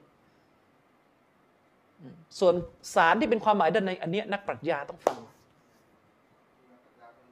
อะไรนะนักปรัชญาตอนนั้นที่รู้ก็คือนบีอะนบีอะรู้ความรู้ที่เป็นสารด้านในเพราะนบีเหนือกว่านักปรัชญาไงก็เลยบอกงี้แต่คนจะเข้าถึงเจตนารมณ์ที่นบีประกาศได้ก็คือคนที่เรียนวิชาปรัชญาของอริสโตเติล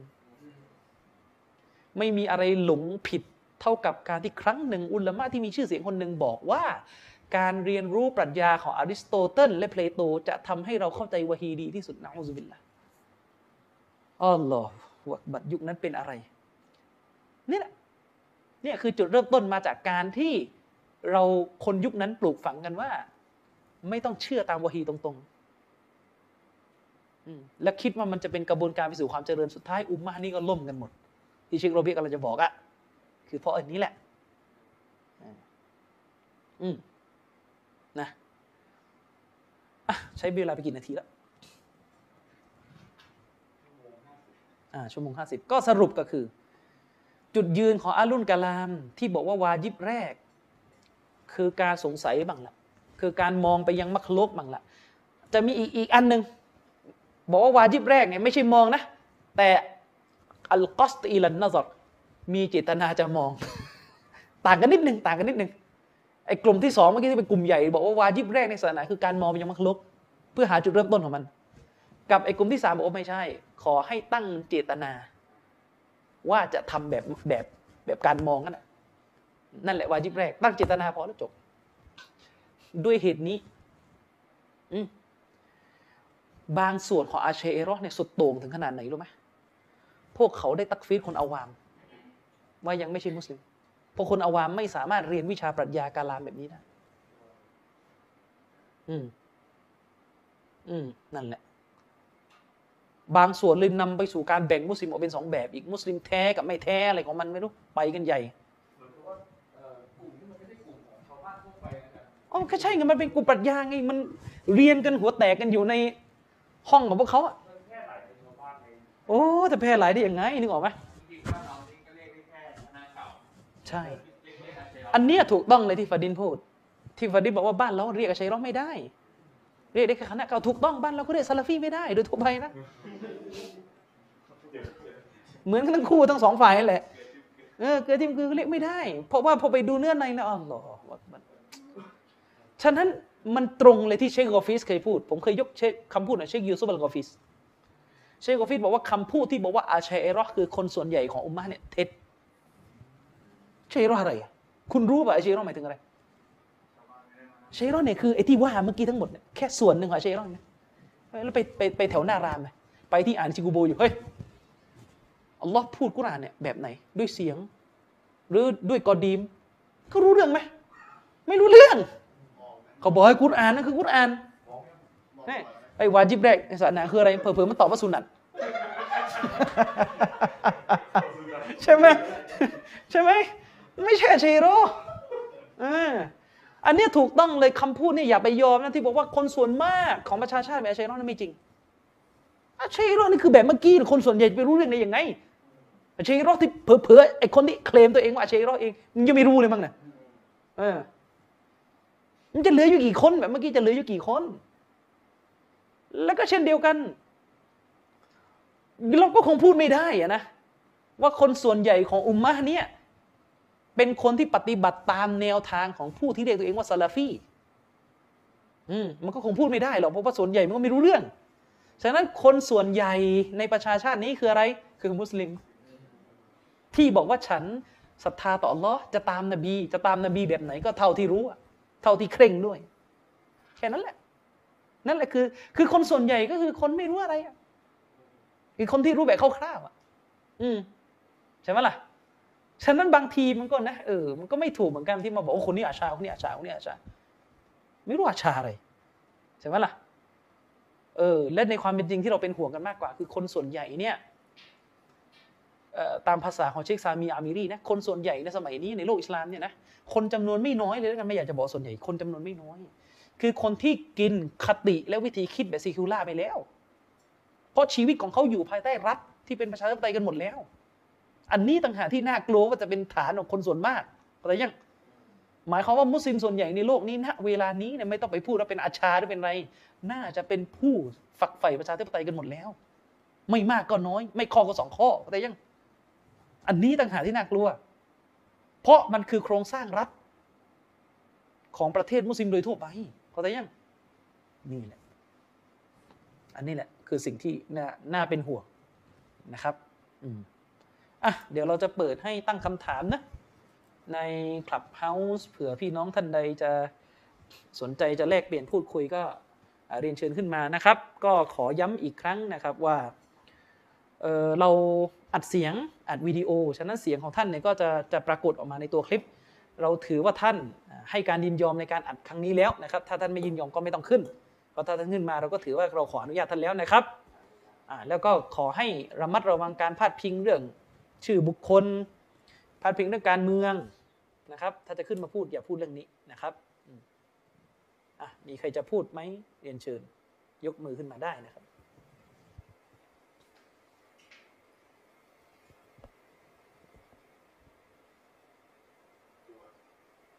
อืมไม่มีคือเป็นปกติแหละพอเป็นเรื่องวิชาการยากๆเนี่ยมันจะมันจะเป็นทางการอย่างนี้แหละเออไม่รู้งงอยู่ว่าใช่เนาะ